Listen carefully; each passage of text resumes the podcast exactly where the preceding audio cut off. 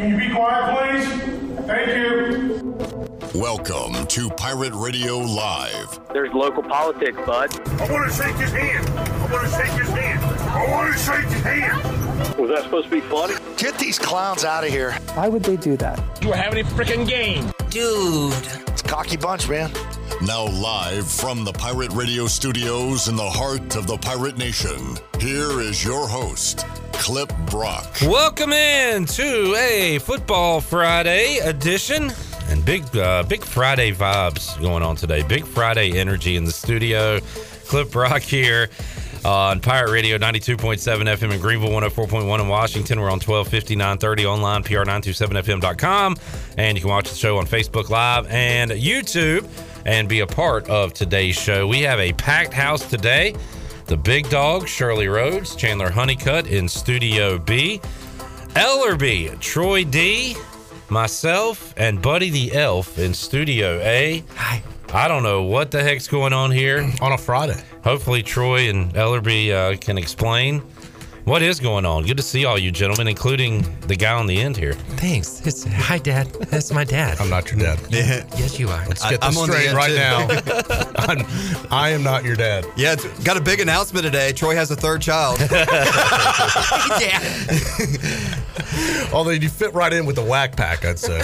yeah, so uh, the holiday season clip, Brock. It is. It is a December to already remember. You know what that means, Clip? What does that mean? What does it mean? What does it mean, buddy? It means the treasure chest. The treasure chest is coming. The treasure chest. That's what it means. People are talking about it. People are ready for it, and it will open up for the first time On Monday, Monday. we have some awesome prizes. Uh, we'll run them down in just a second, but the treasure chest has been a staple here at Pirate Radio now for the 20th year. And uh, we have prizes well over $100 or more. And uh, we're going to be giving them away starting on Monday through December. And uh, all you got to do is be a listener or viewer from 3 to 6, Monday through Friday, and be over 21 years old. And you can have a chance to win, buddy. Yeah, it's over. Some of them are over a hundred dollars. Dad, stop, stop looking at me like that. Dad. Some say it's the biggest and best promotion we do all year. And by some say, I'd say many. Others, what do they say? Others wish they could be a part of the promotion. Others are jealous that Yes. they can't get in That's right. because of people They're like naughty. Patrick Brown and his wife that always win. And, and other winners. Uh, but Ellerby, we're going to run down the list today. Also, uh, a lot of sports news to catch up with. East Carolina, we know a bowl game East Carolina will not be playing in, and that is the Fenway Bowl. Yes, Uh, so if you were worried about that one, I was. there. don't worry about the uh, Fenway Bowl anymore. It'll be Kentucky and Cincinnati. Louisville. Louisville and Cincinnati. Louisville resides in the state of Kentucky. Yes. Uh, taking on Cincinnati. The Keg of Nails um, rivalry. Is it really? Yeah, they play for a keg of nails. Fenway Bowl uh, would have been closer to the North Pole, though. That Yeah. doesn't sound very nice. You would have liked it, Keg buddy. of nails. It's cold. Keg of nails. It's cold in Boston. I don't. I don't want to go to Fenway. We will not be going to Fenway. So, uh, Troy, you said on Thursday you thought we might be trending south Yes. as far as where this bowl game is going to be played for East Sticking- Carolina. Yep. Good job, Dad. And uh, starting to see some signs pointing to Tampa. Yeah, perhaps. ta- ta- the Gasparilla Bowl is uh, getting hotter and hotter, potentially for the Pirates. It's a good bowl, though. I mean, the, the team would get to go to Tampa. The game would be December 23rd, so they'd be home by Christmas. So, Christmas Eve Eve. so That's maybe- Christmas Eve Eve, Dad. Yes. It is. What do you do on Christmas Eve Eve? Christmas Eve Eve, I get, I get ready. I get ready and I try to win something in the treasure chest. I try to win. Would, would you and Santa have like a big bowl party? Uh, we have a big bowl party. Yes, a bowl of spaghetti with maple syrup and candy canes and candy corn. It's good. Uh, this is the old uh, Beef O'Brady's Bowl, correct? No, the Beef O'Brady's Bowl was in the uh, Rays Stadium. I know, but I'm saying it's the same group, isn't it? They've just moved stadiums. I and have no sponsors. idea. it This- was in Tampa. The, the Beef O'Brady's Bowl was in St. Pete. Oh well, Tampa St. Pete's the general same general area. okay. I don't think it is. No, it's but not. St. Petersburg is right by Tampa. I thought. It is, It is. across the bridge. yeah. But they've changed the name, the location. Right. it Doesn't sound like it's the same bowl. Okay. I, I thought it was the same group putting it on. They just kind of reinvented it. I don't want to go to the Beef O'Brady's Bowl. It gives me gas. Beef gives me gas. That's the only one ECU's won in Yeah. 15 years. It's been a while. It has been uh, a minute, as they say. But that, I mean, uh, the, the team would get, they wouldn't have to spend the holidays at Christmas. They would be home. Uh, I, dude, I don't know. They don't have a game time for the Gasparilla Bowl yet. It is still a I think there's like two games that day, and neither one have a time yet. Yeah. So it's probably going to be like 3:30 or seven. I'm thinking probably like a five or nine o'clock. Probably a five and then maybe a late. I don't. What's the other bowl games that day? Would there be like? Is there just two bowl games that day, the 23rd? They, that's what I ESPN would probably start one at five and do one at like like eight thirty or nine. Just kind of stagger them, if I had to guess. Ooh, but stay uh, out of that 8:30 or nine. Well, I mean that's what, what, what's the date on that? December 23rd. yeah, so there's only two bowls scheduled. It's a Friday, uh, Gasparilla and Independence Bowl. So Shreveport or Tampa. So the time zone thing's not really that big of a deal. So uh, I don't know. I, so they have Friday night. I mean, there's not like there's any other sports go- unless they like to go into NBA and they do like a noon. Like four Oh, o'clock, right. and then go into NBA coverage on Friday night on ESPN, and that's assuming those games are on ESPN and not on like ESPN two, ESPN U, or or other things like that. Now, I think it's great for the team because they charter and they can, they'll be back the night of the 23rd. Correct. They'll come back right after the game. For fans, could be a little bit tougher. It's not really. it, it have to be fans that have very flexible Christmas Eve plans. Yeah. Or a big guy with the red suit that flies in a sleigh. Ooh, can you hook some people up? I can maybe do that. the ultimate charter, if yeah, you will. the ultimate charter. That's and, right. it's, and it's tough flying Christmas Eve. Get delayed, you can miss Christmas with your family. Ellerby, I did look ahead. December 23rd, there is one game scheduled right now on ESPN, uh, NBA wise. It starts at 10 o'clock. So, do you think that would affect the bowl program? AM or PM? Uh, that would be PM. Maybe, maybe they go three, seven o'clock, Maybe. ten o'clock NBA. Yeah. So, That's- I mean, it's all ESPN. It's like the Myrtle Beach Bowl starts at two or two thirty. That leads into Monday Night Football. They, they you know, they'll go to Monday The Night pregame, Countdown. They, yeah. will go to the Monday Night Countdown pregame and then Monday Night Football that night. So, um, but it's just a matter of does the Gasparilla Bowl have a television assignment? Buddy, you drink water. That's interesting. I figured you'd drink something more There's exotic. some maple syrup in it. Oh, okay. I figured something was different about it. He, he put a lot of sugar. ECU will be without their starting center, Avery Jones, announcing he will be entering the uh, portal. And uh, he did walk with the seniors, uh, giving us an indication that that was going to be his final home game against Houston. But he will, uh, I guess, not be participating in the bowl game for the Pirates. And you kind of wonder. I mean, did the backup center play much this year? No. So that there, there's a uh, Holt Nailers has some critical bowl practices to get to know a new center. Yeah. Over 14 days, whenever they get the uh, bowl assignment on Sunday. All right. Um, all right. Anything else before you want to start talking about this treasure chest? Treasure chest.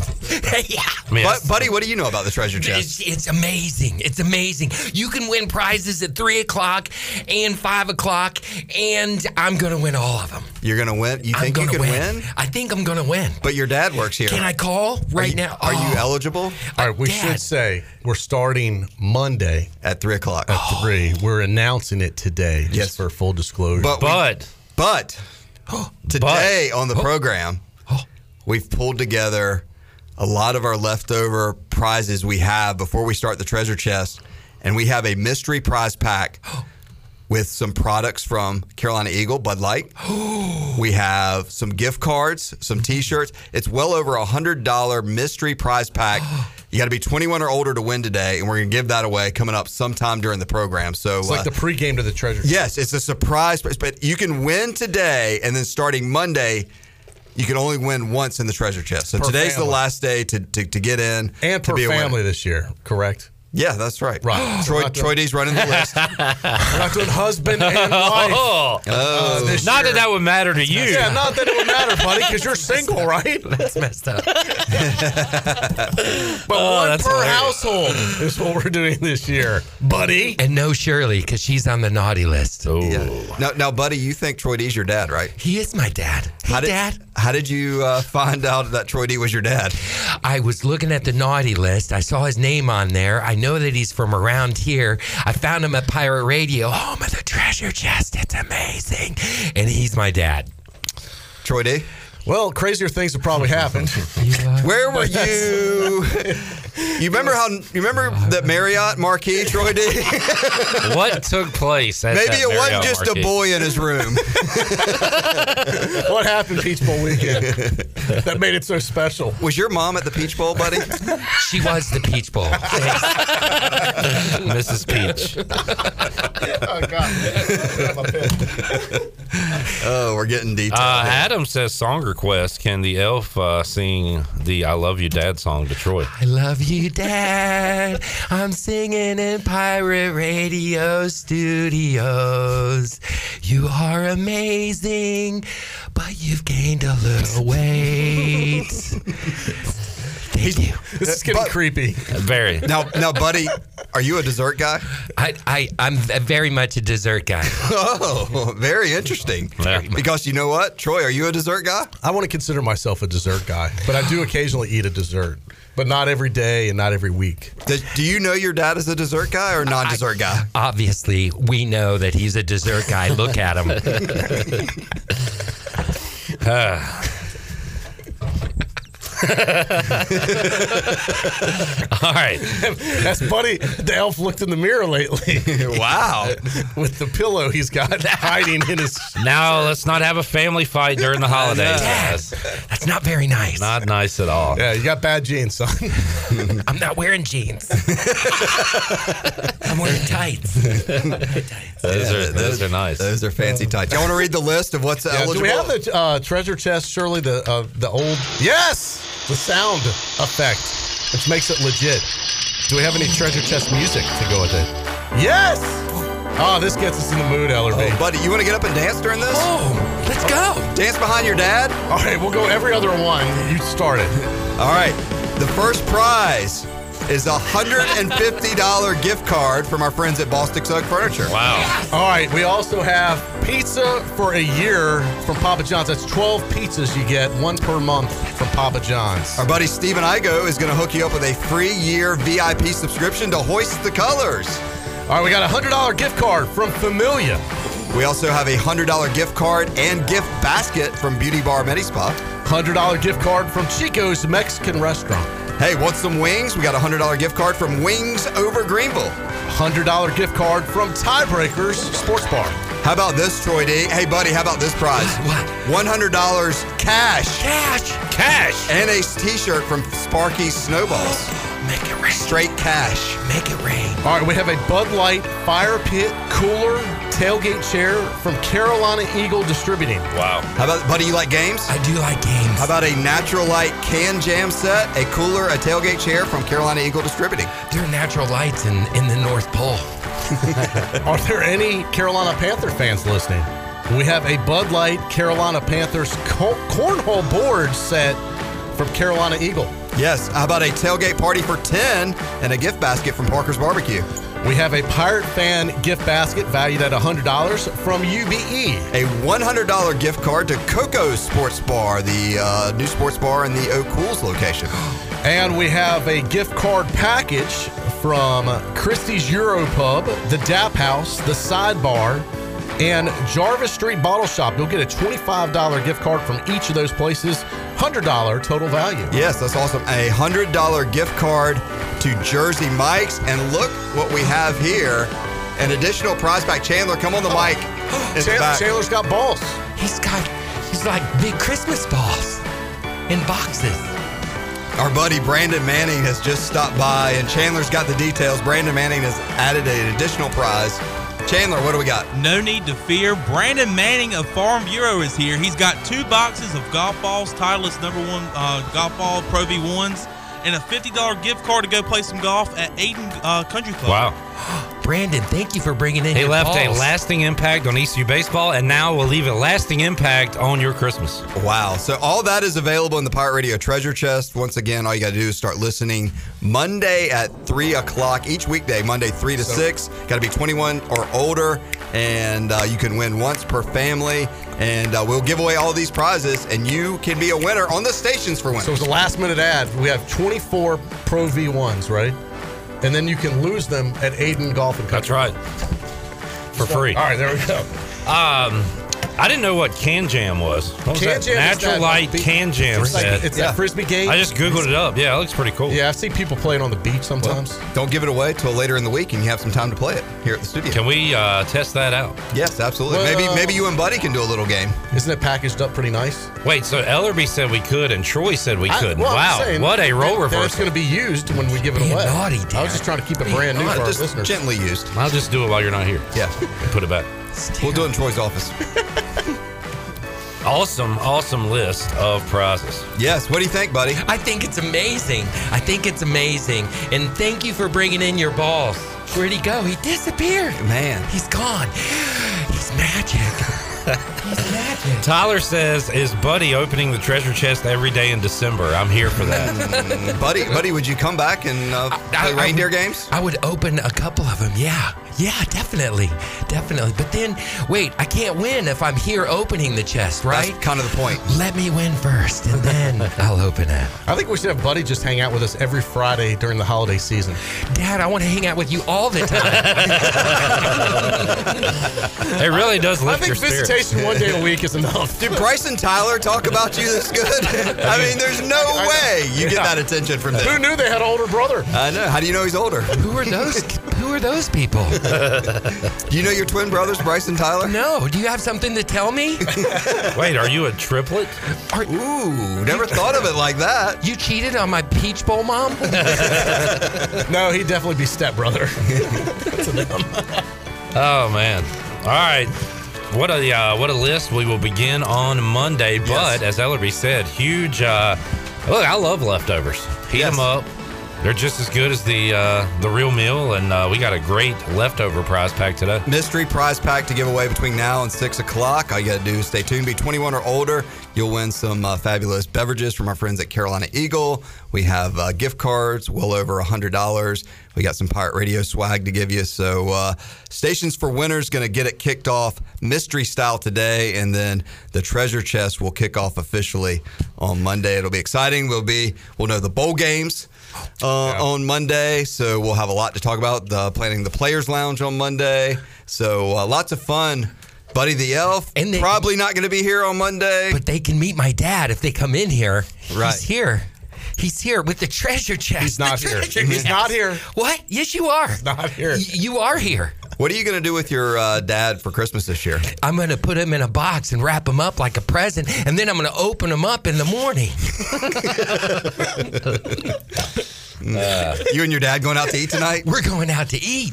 That's right. Well, if you're buying, where are we going? We're going to go to my house, have spaghetti with maple syrup on it. Where do you reside? The North Pole. Yeah, how do you get there? I fly. Wow. Yeah, I fly. Have you ever sat on a shelf? I've sat on a couple of shelves. That's right. It- it- In a little white building with padded walls. I don't know what that was about. Uh, speaking of which, they're doing Greenville Gifts tonight, I believe. Downtown. Speaking of padded walls. No, I was Oh, just okay. saying. Speaking of insane asylums, uh, what? No, I was just saying it would be a you know, it would it's a holiday festive atmosphere down It here is. It's very Clip, exciting. Clip, have you ever seen Troy more uncomfortable than this calling him dad? I mean, this is great. This is absolutely great. Hey, we got them sitting right beside each other. I'm, I'm gonna find out what Troy's doing this weekend, and I'm gonna text you. I mean, you go running in the tap house when Maybe we Troy's eating dinner. Maybe we should go to the basketball game tonight. That's Yeah, right. You going to the basketball right. game, Troy D? I don't know. What are you doing, buddy? I don't know. I've got to talk to uh, Mrs. Buddy. Let's see what she says. Tell us more You have about a Mrs. sister? Buddy. Who's Mrs. Buddy? Gary Buddy. Troy, you going? I don't know. It's still up in the air. It's against Campbell. Ellerby, you going? Campbell. Yes, sir. You're going? Okay. You are going? That was pretty easy. Yes, sir. Pretty Plan it easy. to- Yes, there. I'll be there. Chandler will be there. Yeah, I need to get my tickets just in case. Hmm. Buddy, can you hook him up? I'll see what I could do. You and Dad? Is Shirley Popcorn, going? basketball? Shirley going to go to the basketball game? What do you think of Shirley in there? She You and Shirley hit it off today? She she was very abusive to me. Is she grumpy? She was she's a she's a bad elf. She's a naughty elf. Wait. She needs a hug. That's what she needs. Didn't you give Shirley a hug? I tried to give her a hug and then she threw me out of the building. Do you think it had something to do with you being outside of the bathroom door when she was in there? Possibly. but she was going number number too. I think. I have audio of that clip if you'd like me to play it. That was uh, that was the best part of you being here. Well, we were today, I looking for say. Shirley. We found that Shirley. We're like, have- where's Shirley? And we hear her voice from the, bathroom. I'm in the bathroom. and then, then Buddy was knocking on the door. Yeah. She said, "Don't open that door." By the way, Buddy's been here for like two hours now. Yeah. So Oh, yeah, okay. Well, it's my dad's house, so it's been a day. yeah. Do you ever kind of crash down? Like you're you're up, up, up. No. It's No. twenty four seven. Twenty four seven. Wow, Yeah. impressive. Me compared to my dad, he's kind of a downer, but I'm way up. I make up for it. Is your dad an angry elf? He's an angry elf, yes. He's not angry. I don't think so. All right. Good stuff. else, Nah, buddy? excited for the treasure chest. Buddy, you Uh, watch sports? Treasure chest. What? You watch sports? Sometimes. I'm watching the USA play against Netherlands tomorrow. Yeah, at 10 a.m. Yep. I'm excited. I'm excited. Go Soccer USA. guy? What sports are played up there by the elves at the North Pole? What do you guys do? Curling. Ah, yeah, that makes sense. A lot of curling. What's your favorite reindeer game? Uh, it, it would be. Uh, uh, I have no idea. I have no idea. Stumped them. Nothing you can Stomach. say on the radio. Way to go, I'm. Ellery. no, no. Who's All your favorite reindeer?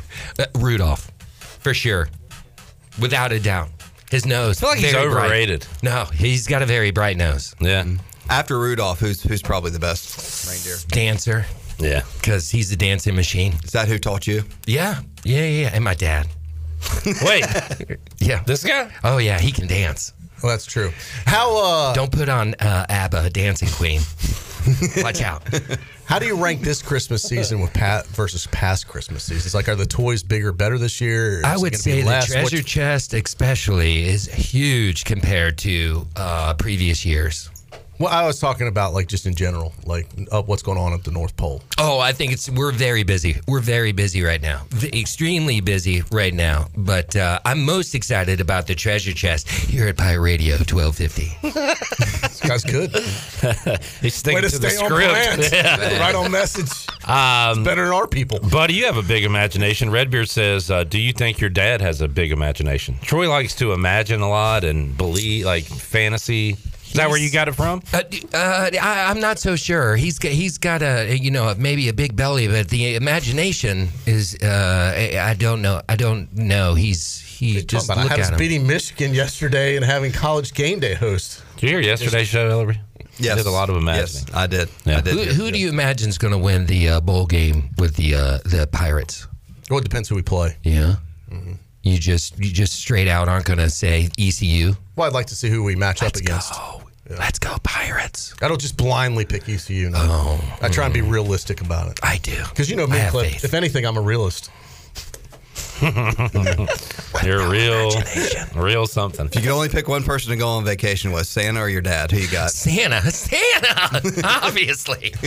What is your relationship to Santa? Is he like a boss? He's my or- boss. Yeah. yeah, yeah, yeah. He's my boss. Did you apply for this job? Were you born into it? How does it all work? Well, I was I was uh, found in the factory, and then um, I was slightly larger than everybody else, which was amazing. Whenever uh, I've never seen a toilet that big. Whenever Shirley finally let me see the uh, toilet, she didn't flush. It was very traumatic, but it was amazing. Buddy, how old are you? I'm 167 years old. wow. Wow. Yeah. How old's your dad? Yeah, he's a vampire, maybe. I don't know. That's not true. He looks himself in the mirror all the time. Right. Oh, mm. Obviously not today. the jokes are flying. Wow. Zingers. All right. Um, that it? Yeah, I mean, if you got other business to take care of, What, what else do you have going on, Clip? Um, we'll have a guest. What do you want to talk? No, Let's I'm just talk. curious. What, do you got? Well, what, What- who, who's that coming up? I got uh, Brian North coming up. Who's he coming? Uh, Is he three from the thirty. North Uh, he's from WCTI. Okay. Brian North Pole. Tony Dunn at four o'clock. Morgan Ayler's at five. Mark Greenhelge. We got Mike Schwartz audio to get to. right. Dun, dun, dun. Sounds good. Treasure chest. But it's Friday. I'm down with whatever. Treasure If you guys want to kick it and just talk about nonsense, I'm Treasure down. Treasure chest. Treasure Chest Monday. 1250. 92.7 now. 92.7. He hadn't been around in a while. Yeah. Maybe if you would incorporate him into your life more, he would know. He was just 147 when we started. I know. Take it easy on him. Those were the days. Buddy, great to have you here, man. Thank you. Thanks. your Stop efforts by anytime. Absolutely. Absolutely. What do you do in the off season? I check on my dad. I check on him. What do you do I- during the summer? Um, I work in the North Pole making uh, uh, uh, umbrellas for the beach and uh, uh, beer coolers. Oh, yeah, interesting. Yeah, yeah, What are those? Uh, what are those ones that are real popular nowadays? They're um, shib- shibumis. Shibumi shades. Yeah, you making those? Yeah, yeah, yeah, Well, yeah. They're from North Carolina. Yeah, that's what I've yeah, heard. yeah, yeah, yeah, yeah. I also uh, help uh, the Pirates train their football program. Uh, especially, I'm working hard on the uh, kicker this year, and uh, we're now going to have to train what a new quarterback, right? Yeah. we got to get a new quarterback, so I'm going to train them on that. Maybe a little bit of Christmas magic in his arm, something like that. I don't Awesome. Good stuff. Buddy the Elf. One of a kind. Buddy, thanks so much. Thank you. And thanks for hanging out all Thank day. you, buddy. Yeah, Dad, no I'm problem. not your dad. You, are, yes, you are. Ellerby, Troy. We'll uh, we'll talk to you, Troy, on Monday. Yes, three o'clock. We'll talk bowl opponent. We'll kick off destination. chest bowl. That'll be Yeah. exciting. Treasure chest. Ellerby, we'll see you Tuesday. Yeah, look forward. Big Willie Smith will be here, so we'll talk football with him, and uh, it's going to be a fun week on the program, getting ready for bowl season. And uh, will it be a victory Monday after the Pirates play the Campbell Camels on Friday night? We'll talk about that. And Josh is talking about somebody named Patrick. Don't know who that is. No, that's weird. Yep, very odd. Uh, thank you, buddy. Thank you, guys. We'll take a timeout, come back. chest. A lot more to go on Pirate Radio Live here on a Friday. back with you after this.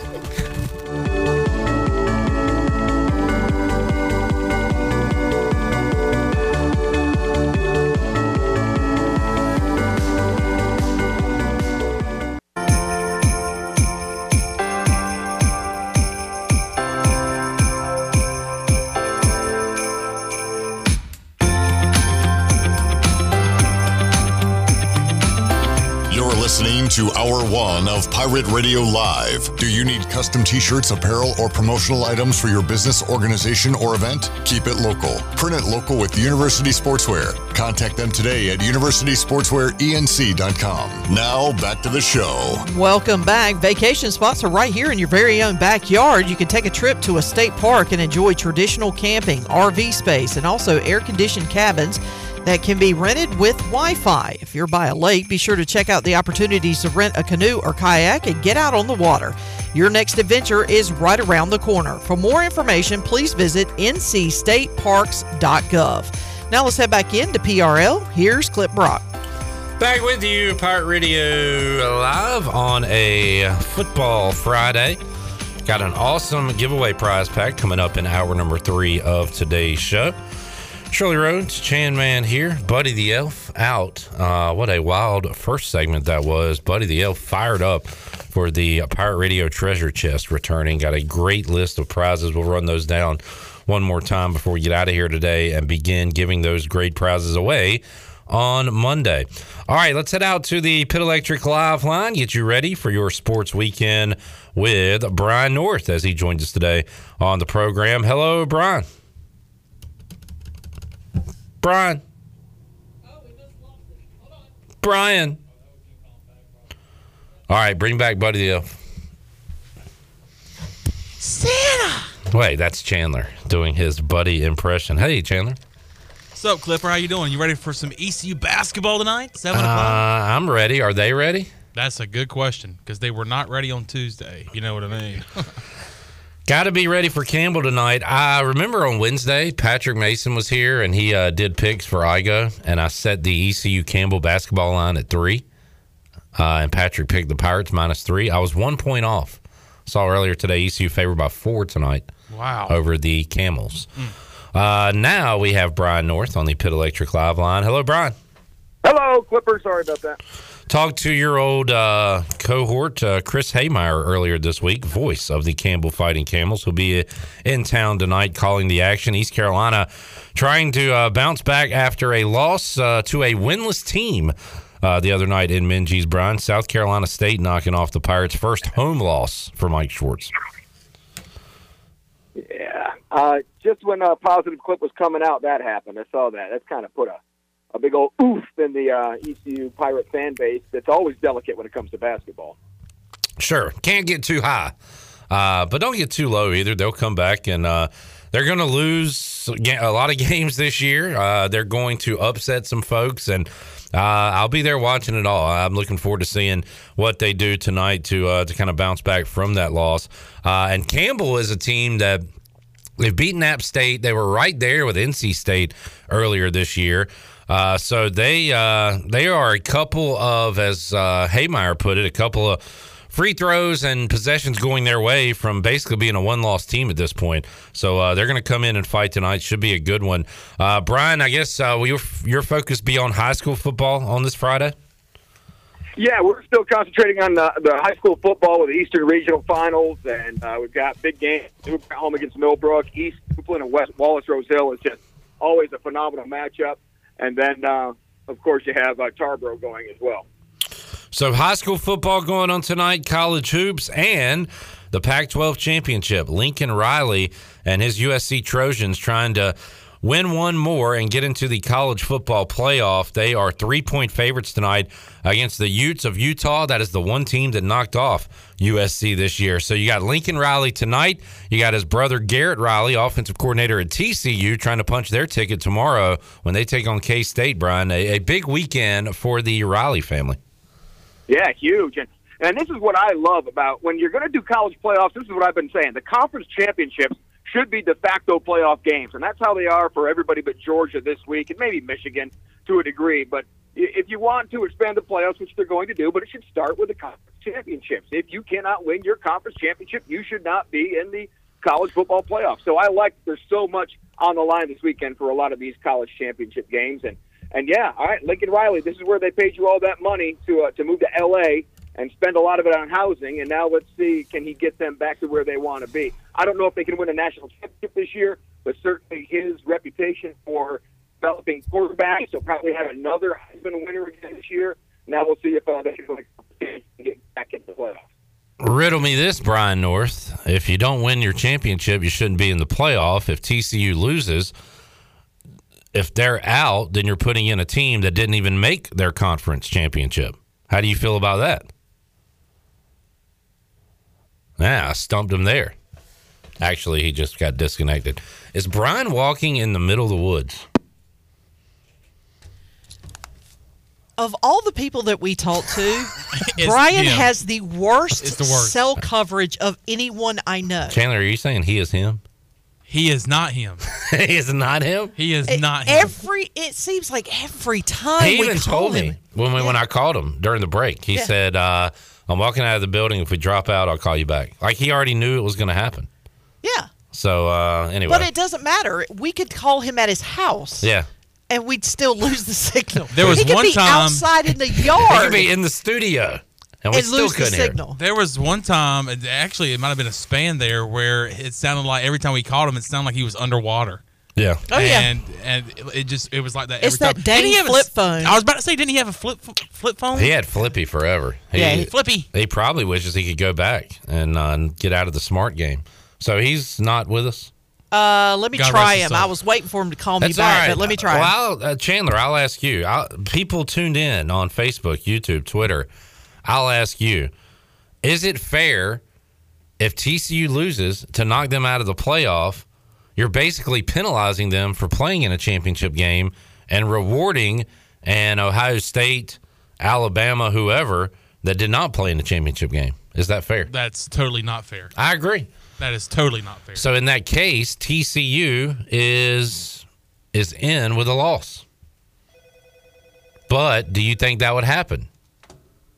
I don't. Ah, nah. Ohio State gets them. Oh, no doubt. Uh, definitely, Ohio State jumps the Horned Frogs. I think there. on um, Barstool uh, Pick Central, they, uh, I think it was Brandon Walker that said if USC and TCU lose, it's the Big Ten SEC Invitational. It's Michigan, Ohio State, Georgia, I guess Bama Yeah. at that point. Brian, we bring you back. I had a uh, question for you as you dropped. Yeah. Uh, welcome back, sir. Uh, Sorry. If TCU loses their conference championship, you say you want conference champions in. Yeah. If they lose their championship, you are replacing them with a team that didn't even make their conference championship. So how fair is that? No, that's what I don't like. I mean, you're out. Sorry, you back of the line. You can't win your conference. I like. Well, then, champion. but we don't have enough teams at that point. so here's the here's my question though: TCU, who makes their championship and loses, or Ohio State, who did not even make their conference championship.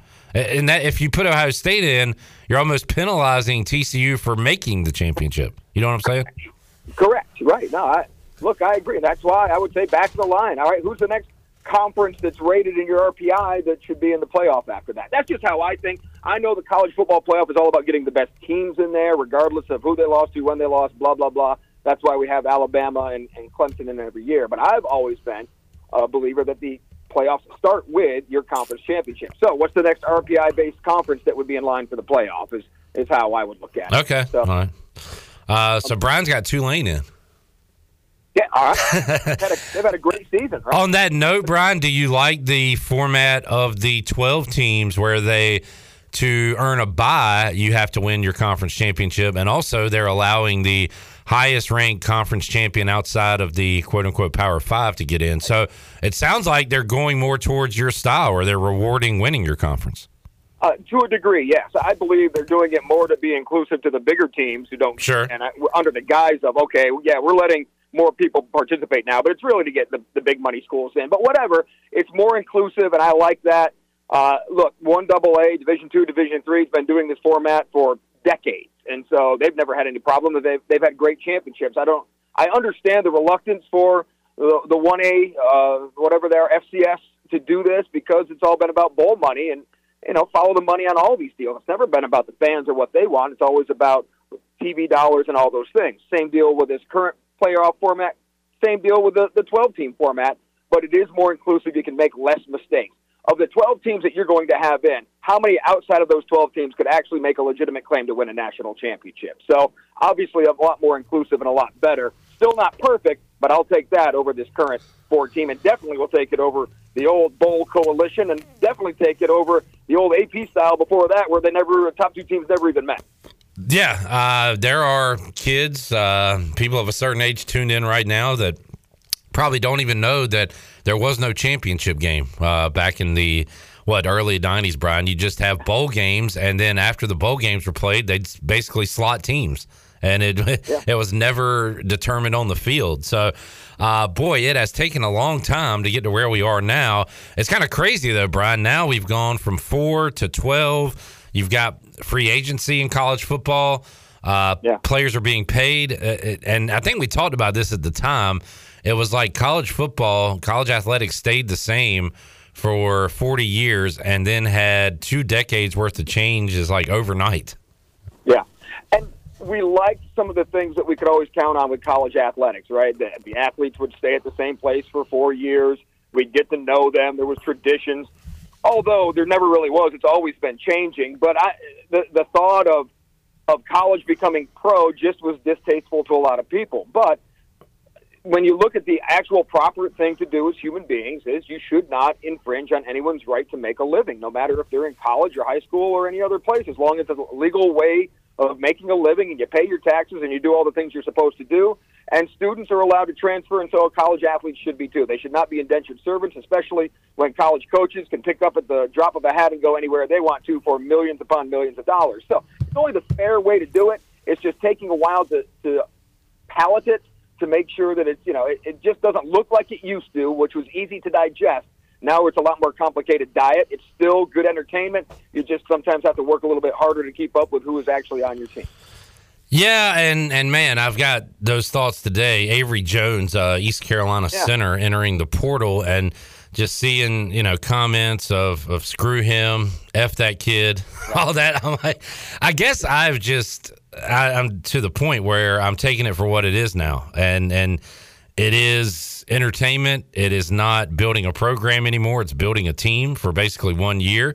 And what you got after that year, uh, you- you're going to have to probably build it all over again. Hell, we've seen it with ECU basketball for years, even before the transfer portal, uh, seemingly. But uh, that's what it is now. And and Avery Jones uh, did not come to East Carolina as a freshman. He came here as a transfer from North Carolina.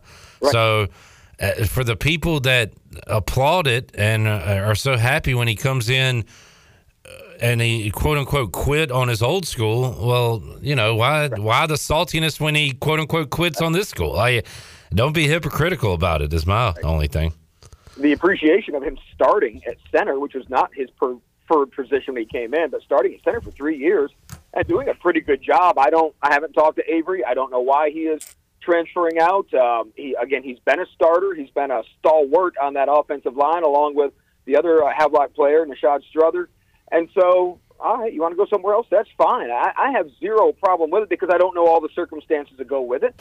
Maybe he's uh, wants to go pursue a, a graduate degree somewhere, and and ECU doesn't. I don't know all the reasons, but the guy busted his tail for three years for your program, starting on the offensive line. So, okay, go on. Now, look, I had this epiphany the other day when we talk. We lament that players staying all four years, getting to know them. There's only a very uh, small percentage of fans who know who the third string quarterback is and the backup offensive lineman and know all the players. You usually know one or two stars on the team, and you gravitate towards them, and everybody else are kind of interchangeable parts. So why not allow these kids to go different places? Because their legacy is probably not going to be that much, anyways. You have 85 scholarship players.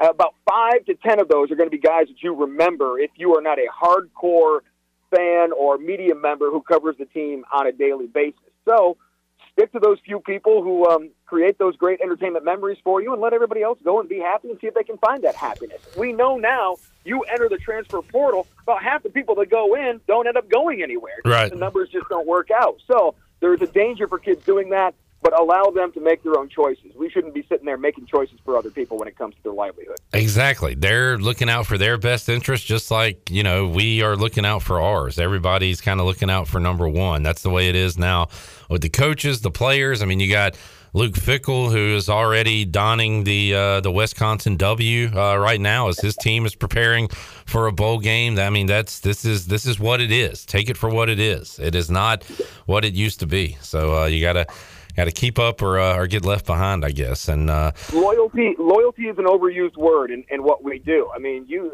is loyalty go both ways. I always tell people who are so invested in their professional team, your, your professional team that you bought all that gear from and the Sunday ticket and go to the they, they have no idea who you are. This is a one way relationship. Yep. So for you to get so invested and depressed over your team's performance, they don't know who you are. They don't care who you are. At least college, you have a little more interaction. High school, you have even more than that. So just understand where the relationship is when it's a one way street or a two way street and, and how much they're giving back to you. And if you're basing your emotional happiness on something that you can't control, like a professional or college team, well, you know, maybe we got to reevaluate our lives a little bit. Great point. I've I've had that thought many a times, Brian, and and I I know that that is a fact, and I still don't care. I'm still like super invested in it. But I remember, I mean, I, I had that thought early on, 15, 20 years ago. Like these guys, like you said, they don't care about me. Like I love I love Darrell Green. He doesn't know who I am. right. I love Clinton Portis. He, if he's passed me on the street, wouldn't even look at me. But I don't care. I love him anyway. I love him unconditionally, Brian. and I love my team. Okay. And that's okay as long as you know that they that you you at least have the right perspective. They've given you entertainment and happiness, and I don't want people to be discouraged from having that. Yeah. But un- understand that they're not going to help you when you're all depressed and, and no, you're right, and and also too, that's why I don't really talk about contracts and money and all this stuff because uh, the amount of joy and entertainment athletics has given me over my life, and an opportunity to make a living uh, talking about them. Like I feel like I'm kind of indebted, like you know, to, because I don't know what I'd be doing if it wasn't for sports. I don't know what joy I would have had the last 40 years if it wasn't for sports. I would be doing whatever non-sports people do, and I can't understand those people. Have to, so, um, yeah, they I know what it is. It's entertainment. It's uh, it's what I've chosen to sometimes uh, base my happiness and depression on, like you said.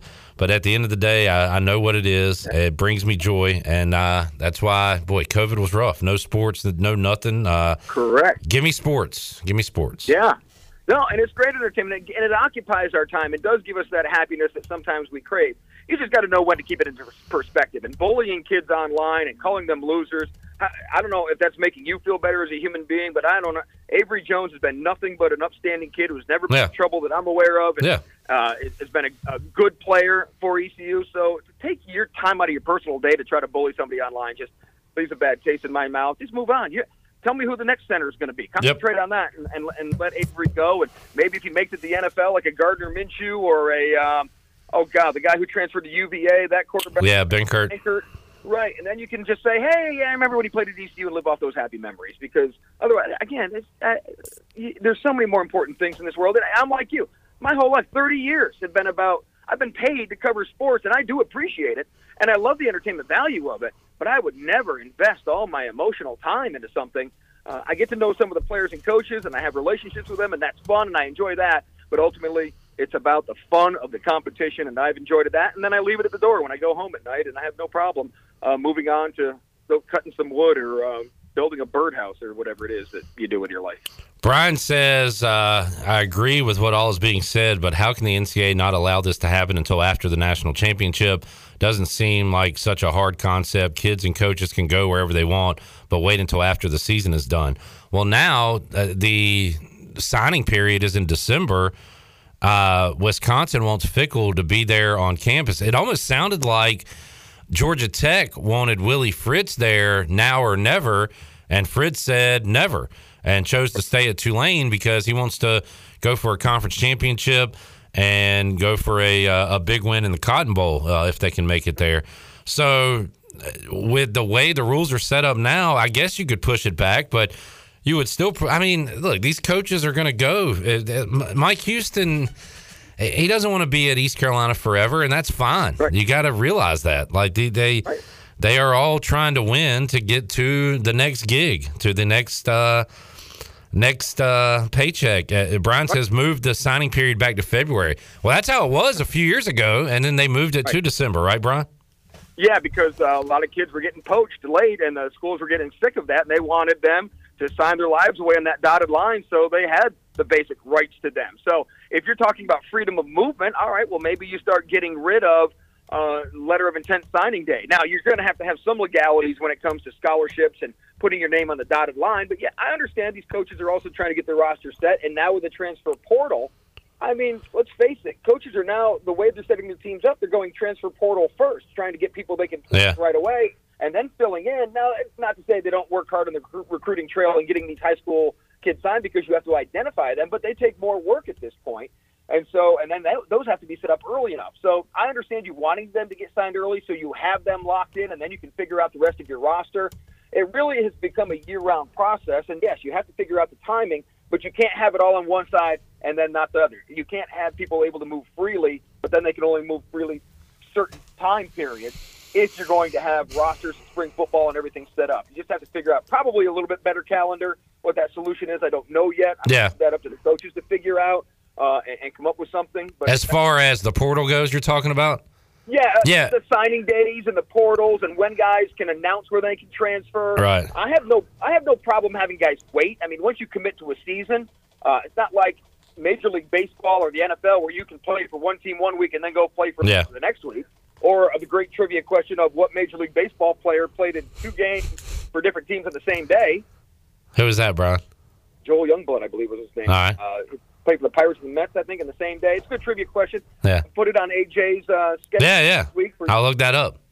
yeah, and so it's not like you can do. We should be doing that in college uh, sports as well because that obviously is unhealthy. And you're talking with being a student athlete and transcripts and being a student uh, in the semester and having to finish those things up. So there's a lot of moving parts when doing this. Um, so I don't have a problem with having you at least complete the season or be committed for that season once you're there. But when is it when a coach can? I mean, A coach can pick up and leave anytime they want. They get fired, they can go get a job anywhere they want. So we just probably have to have a little bit better clarification on a calendar of when these things can probably happen without being restrictive to the to the freedom of being able to create your own uh, environment and, and uh, money. Brian North, uh, one day we'll figure out all the world's problems. It won't be today, Brian, but I feel like we put a dent into it. So we'll, we'll keep it up. Sweet. Yeah, Solve them all the time. No one will just listen to us and put it into place. good point. Brian, thanks for uh, joining us. Have a great weekend. We'll check you out Uh, WCTI 12, the highlights tonight. Uh, New Bern still rocking and rolling, and other teams here in the East trying to punch their ticket to a state title. So uh, we'll keep a, uh, an eye on that. All right, sounds good. I will be on there tonight, the last Friday night working for me, I hope. And then, uh, yeah, we'll have it all covered for you. So enjoy it. And um, still waiting on that uh, ECU bowl game. Uh, is that that's not Gasparilla thing? Isn't like officially official, right? Not officially official, uh, and it's leaning that way. But then again, it's been leaning eight different ways this week. So I don't. Re- I, rem- I don't remember being this far, you know, into it, Brian, and not something coming out. You know what I'm saying? Like it seems like by now we would know. Especially with the bowl game starting so quickly, you almost have to start figuring out the lower tier bowls right after the season is over for most teams. Yeah. That's another problem for another day. We are two weeks away from uh, bowl, the first bowl game. So, all right, North, enjoyed it, buddy. All right, see you, Clipper. See ya. There is Brian North joining us, Pit Electric Live Line here on a Friday edition of PRL. Let's take a break. Come back. We'll wrap up hour number one and have more for you when we return after this.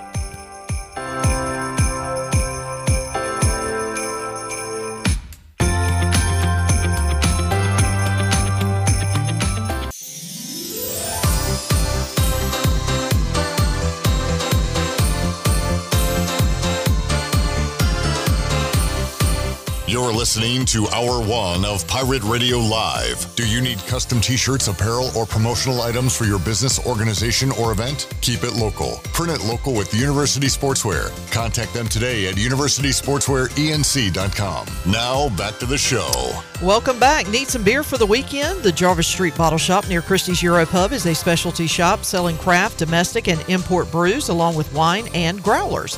The Bottle Shop offers monthly beer and wine tastings featuring rotating North Carolina craft breweries along with live music and discounts. Stop by Tuesday through Sunday or check out the Jarvis Street Bottle Shop on Instagram, Twitter, and Facebook. Now let's head back in to PRL. Here is Clip Rock. All righty, back with you. Um, folks, it happened yesterday. Yesterday, it happened for the first time ever, and I'm here to admit it. I made a mistake. What? I said something incorrectly for the first time ever on Pirate Radio. What did you do? I had a 15 year streak going with only giving out 100% factual information. And then yesterday, at this very mic, sitting on this very throne, I stated that the championship weekend begins at one o'clock on Friday. You idiot. With the, ma- could you let me speak and then I'll give you your time? With the MAC championship, because I saw, I looked at the football slate of games and saw that Akron and Buffalo were playing one o'clock today. Stop, Chandler. so I took that as well. It's championship weekend. Two MAC teams are facing off. It's got to be a championship game, right? You would think. Thank, thank you. If you were stupid. Oh. Uh, this is a makeup game for a game that uh, was going to be played in Buffalo. Remember when Buffalo had six feet of snow? Well, this is a makeup game between Akron and Buffalo. The MAC championship is actually coming up on Saturday. So, not only was this game scheduled on championship weekend, the MAC championship used to be on a Friday. It used to be Friday night, I remember. Uh, but no excuses. Excuses are for losers. I made a mistake. I'm here to own it. Chandler, go ahead. How can one person on this earth be as stupid and careless and make a mistake like that? You ought to be ashamed of yourself. I am. I mean, this is a sports talk radio station Yeah. that should give out factual information about, hmm, I don't know, sports. Hmm. And for you to go out there yesterday and to say that the MAC championship started at one o'clock between Akron and Buffalo, you, sir, need a name tag. And on that name tag, it has to say the dumbest, stupidest moron of a sports talk radio show host That is a big in name the tag. world. That is a- not just in the country, not just in the USA, in the world. Mm, You idiot. that hurts, but sometimes the truth hurts. Mully is Mully is texted in. Now, do I have room to say that you're an idiot? No, I don't have much room, if not any room at all. Is there any more room for me in those jeans? Molly uh, texted in. He said, "Not a sports guy. I gotta, I gotta own it. I gotta sports eat it. Mm. It doesn't feel good, folks. It doesn't feel good to be wrong. 15 years of being factually correct. Hundred percent. I I offer my sincere apologies. I, there's probably people that were tuned in yesterday that planned their whole day around the MAC Yep. championship, Recorded it and all. huddled around the TV with their families, and tuned in to see uh, like a three-win team versus a five-win team. And again, all I can say is I'm sorry. Tyler says it's unacceptable. Unacceptable. And what does unacceptable mean? Not being able to be accepted. not satisfactory.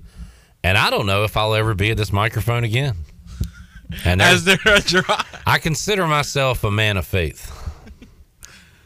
and there's a drive in the deep left. Castellanos, deep to left. That's a home run.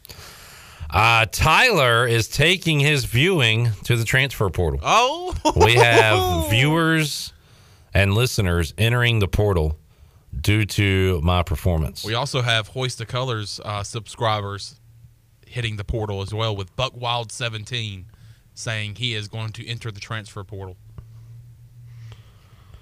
That is true. Breaking news, by the way. All right, so the MAC championship will be played on Saturday. Coming up tonight, uh, you can get an American preview as North Texas takes on UTSA in the Conference USA championship. Those schools are on their way to the American. Power Six, hashtag it. North Texas, a possible opponent for the Pirates in a bowl game. You know, we talked earlier this week to Chris Haymeyer, Missouri alum. Yeah. That Mizzou ECU matchup In Gasparilla. starting to look more and more possible. So keep an eye on that. Uh, Utah and USC. I'm pumped for that one tonight. We'll be in Minji's. Uh, we'll get home for the second half of that one. So I'm excited uh, for that one tonight. Who you picking in that, Chandler? I will say the line did move up from two and a half to three in USC's favor, but I'm a little surprised it's that low. I like Caleb Williams. He is playing lights out right now. I, I might just do what Jeff Nadeau said. If I if I was to have action on this game and just take the over and enjoy it.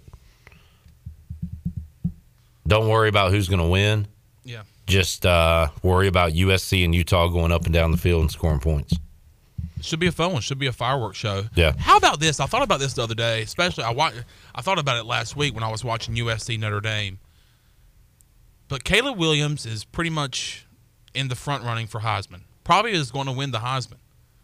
If he does, that's what three now. That would be three quarterbacks that Lincoln Riley since leaving Greenville, since leaving East Carolina as the offensive coordinator. That will be three quarterbacks that he has coached that has won the Heisman. That's kind of that's crazy to think about. If you if you were to sit down, if you're standing walking, sit down, think about it. Do you have tell to me that? s- eh, eh, yeah, you have to sit down. You have to sit to think. Yes, I do. I bet you and, do. Some- lo- and sometimes I have to close my eyes. I bet you do a lot of thinking on the throne, don't you? Oh yeah. thinking on the throne. Um, but sit down, think about it, and tell me that's not crazy. To be able to coach potentially three Heisman quarterbacks in a what five, four or five year span. Mm-hmm. He thought Rattler was going to be his next. Didn't quite work out at Oklahoma, and now he is the uh, cat's meow in then- Columbia right now. And then he thought, well, maybe it could be Caleb Williams at Oklahoma. And then he got went to USC and said, hey, Caleb, how about you come win a Heisman in Los Angeles? So who were the QBs? It was well, it was Rattler. Rattler got benched in the No, no, no. His Heisman QBs. Uh, Baker? wa- Kyler, Baker was a transfer. Baker. Was Kyler? Uh, Kyler went to Texas A&M. so he was a transfer. And Caleb Williams Did transfer. Hurts win the Heisman? Jalen Hurts? No. Two of one. I don't think Hurts won. Did Hurts didn't win at Oklahoma. I don't think so. All right. I was going to say if he did, he was a transfer. Yeah. Look, that's it is. I know it's tough to take these days, but that's what this is now. I've just accepted it for what it is. It is complete madness. I'm just going to hope East Carolina wins, no matter who they play, no matter who their starting center is. I mean that that kind of surprised me today. Maybe it didn't for other people, but Avery Jones entering the transfer portal. He walked on senior day. Yeah, he did. But I mean, there was. Did Holton walk on senior day last year? I believe so, as a just in case thing. But for a guy that, I mean, that is the sign right there that he's planning on moving elsewhere.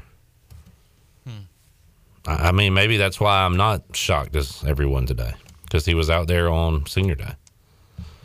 All right, uh, Jalen Hurts did not win a Heisman Trophy. Uh, let's take a break and we'll talk about. J- this is a great, great slate of Sunday NFL games. Yes, it is.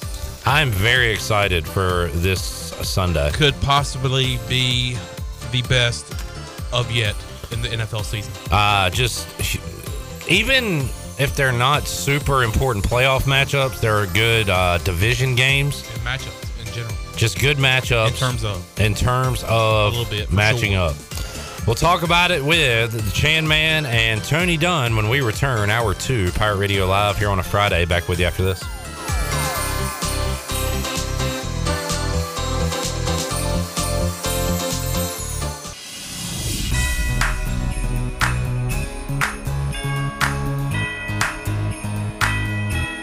You're listening to Hour 2 of Pirate Radio Live. This hour is brought to you by Country Mart. Country Mart is open every day and has two locations in Bethel on Highway 11 and in Stokes on Highway 903. Country Mart, fueling you up with great food and your engines with great gasoline. Now, back to the show. Welcome back. The Sidebar in Uptown Greenville is open and ready to serve you. The Tex-Mex Fusion Restaurant offers dinner and Sunday brunch from 10:30 to 2:30. Located right next door to the Dickinson Avenue Public House, the Sidebar has indoor dining and patio seating for everyone to enjoy. For the latest on reservations, menu items, and more, follow the Sidebar on Facebook or on Instagram at sidebar.greenville. Now let's head back in to Pirate Radio Live. Here's your hosts, Clip Rock. Welcome back to the show. Shirley Rhodes, Chandler Honeycutt here on a Friday. Clip Rock here and excited about NFL week 13. I don't like saying that number. We're getting close to the end. But uh, we do have a great slate of games and a great set of people to talk football with here on a Friday, including Tony Dunn from the C3 podcast, CarolinaCatChronicles.com, joining us on the Pit Electric Live line today. Hello, Tony. Hey, buddy, how you doing? Doing good. We're going to send it over to Tony. Tony. Tony, let's talk Panthers before we uh, look at this week's slate. Congrats on the win. And the Broncos, to the Panthers fans' delight, uh, are what we have said they were for a long time now. They are terrible. You got to see it up close and uh, and for the first time, really, an entire game on Sunday, Tony. So, just how bad are those Broncos that the Panthers knocked off? Um, they're holistically bad. I think is the real problem. Clip is that I know that all, all the attention goes to Russell Wilson and the trade and the picks and the um, the amount of money he's going to get paid, and he has not been good by any stretch. But like, I don't know if you can find one good thing on their team right now, and at least in that singular game. Like, I'm sure that people who watch the Broncos can talk about you know some potential things that they can build upon on the future. But like, they couldn't score. They couldn't stop the run. They couldn't stop the pass. They couldn't stop Sam Darnold. You know, what I mean, like uh, they couldn't do anything. So they're bad, and I'm glad for you uh, for reminding me how bad they were when we were making our picks. Tony Dunn, C3 Podcast, joining us. So, uh, yeah, they uh, were certainly bad, and uh, and the Panthers. And I tell you what, Tony, that much like one reason I like Taylor Heinicke, uh, he'll throw a pick just like Carson Wentz will, but he'll at least feed the ball to our best player, that being Terry McLaurin. Sam Darnold comes back in, he will at least give the ball to the Panthers' best weapon on the outside, and that's DJ Moore. So uh, I know DJ Moore got going a little bit, and uh, and that was good to see from Panthers fans. Yeah, I think he. I mean, he had a touchdown. He had, uh, I think, over 100 yards. He had Patrick Surtain in a blender, and uh, you know, I mean, like even Surtain was even frust- visibly, visibly frustrated. Panther fans got a little delight in that because uh, Jaycee Horn, you know, it's kind of from that draft. We picked Jaycee Horn, and then Patrick Surtain went next, and Surtain has been very good. Um, but he uh, and Jaycee Horn has struggled with some injuries. But Surtain, two weeks in a row, has gotten toasted by Davante Adams, now DJ Moore. So, a little delight in that. Tony, uh, I, I hate to, to look back, but you've been talking about it this week, and so have other Panthers fans. Um, Matt Rhule goes to Nebraska, uh, and I've seen a lot of Panthers fans saying, "I wish Matt Rhule would just shut up and quit talking." What has he been saying all week that has been annoying Panthers fans like yourself? Oh my gosh, I cannot tell you how mad I have been this week. Clip is that Matt Rhule has gone on a media campaign uh, as he's been trying to, I guess, drum up some attention for Nebraska. Hopefully, uh, put himself in a better light, maybe to attract some recruits and potentially stop the bleeding of all these dudes just jumping in the portal to leave at this point. But he went out and said this that he wanted to set the record straight that uh, he was uh, he had told everybody and he was under the impression and agreement that they were on a four year plan, four or five year plan, and um, that that timeline was accelerated by other people. David Tepper, I guess, he's implying. He said this is that like uh, that if the, if he would have known that the timeline to win was two years, he would have gone out and made a big splash trade. He would have gone out and acquired uh. the agents, and he completely distanced himself from that. Then on top of that, he also said that he tried to say that he did not make personnel decisions unilaterally, that he did not make the draft picks, and really this was a deflection of blame. And he threw everybody under the bus. And I'm telling you, uh, he looks slimy. He looks two faced. He looks unaccountable. And uh, I got to say this clip is I've I've felt guilty. Like I, you know, I'm Catholic. I have to go to confession before Christmas, certainly. And one of the things I'm gonna have to confess is how much I hate this dude's face.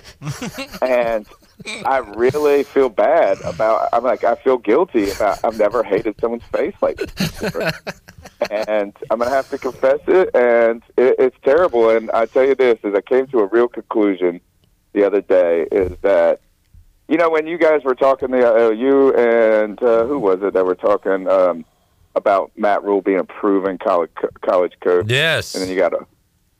He's not proven. First of all, is uh, he's had two good seasons. He has gone. He's 0 and 11 against ranked teams at Baylor. He's 2 and 5 against ranked teams at Temple he has had some success. Proven, I don't know. But um, I was under the impression before I heard these comments clip that he was not even a college coach. Like, but I realized that's what he truly is because a college coach needs to be able to rub elbows with every booster in the world and go and be a liar uh, every day. They got to go into people's homes and lie to the kids and their parents. They got to lie to the boosters, and when things are going bad, they talk junk about everybody except for the person they're talking to at that point. So he is perfect for the job. well stated by Tony Dunn. I do just want to say he's known. Uh, hold on, hold on. Let me get, and I, I'm going to give you your time too as a Panthers fan, Chandler. But just on the because Tony's kind of coming after me now with the Matt Rhule's a proven college coach. Two and ten his first year at Temple, awful. Turned that into a six and six year the following year. Six and six is not good. I'm not counting that as a good season, but he did go from two and ten to six and six, and then back to back ten win seasons at Temple. So that's two good years right there, Tony. Uh, one and eleven his first Baylor year, trying to rebuild that mess. Got seven wins the second year. That's not good, but pretty good. And then eleven and three Sugar Bowl. So out of his seven seasons, he's had three really good years. He's only had two losing seasons, and those were in the first two years uh, at his schools, Temple and Baylor. He has been a really good college football coach. But anyway, just as good as any coach that we would want at East Carolina. So I'll give you that. right? Like, You're it- seeing red right now. You you can't be non-biased about this. I mean, there's no there's no doubt though No that he's better known for building programs. was. No better than Steve Logan was. That's what I say. All right, Chandler, what do you got?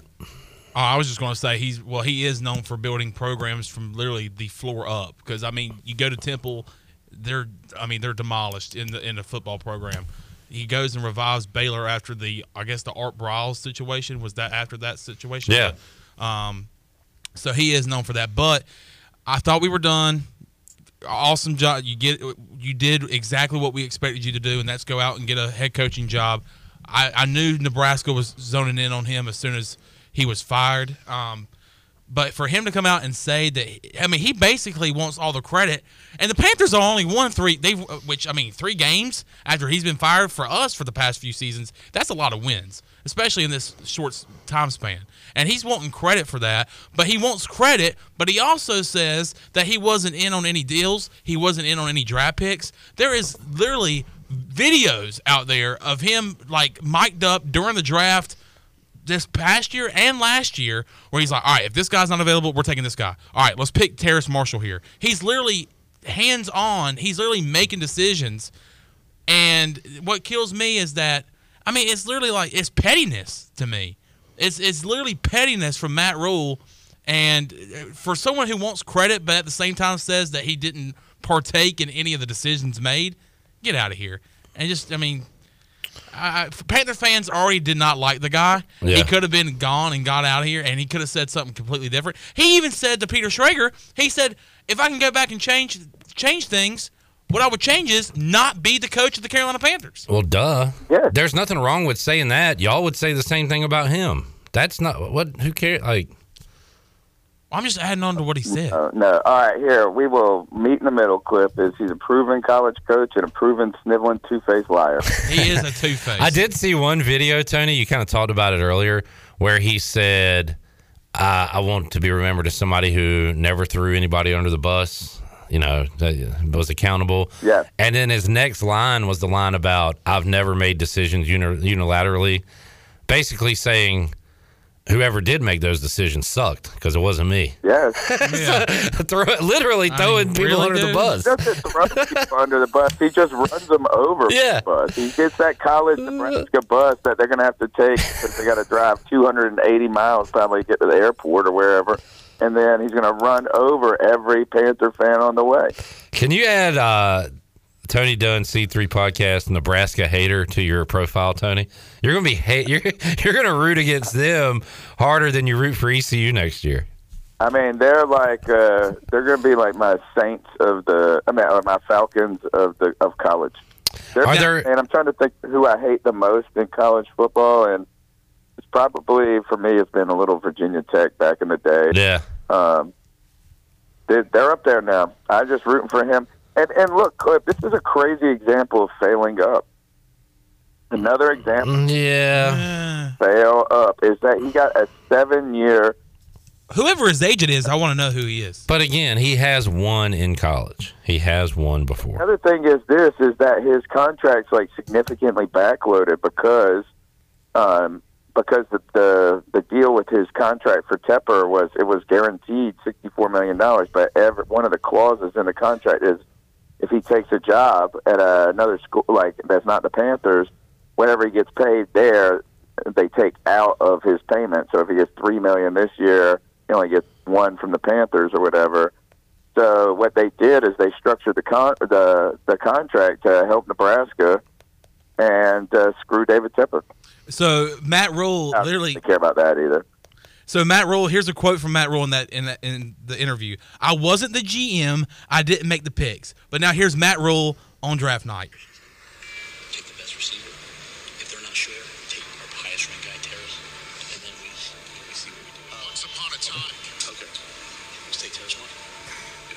So Let- Matt, let- that's Matt Rhule making the pick. He said, let's, let's, let's take ta- let's take Terrace Marshall. And also, if people don't remember, I surely do. The Tommy Tremble one is the real example. Is everybody sitting there looking at him? He goes, "Tommy Tremble, he's my guy. Let's pick him."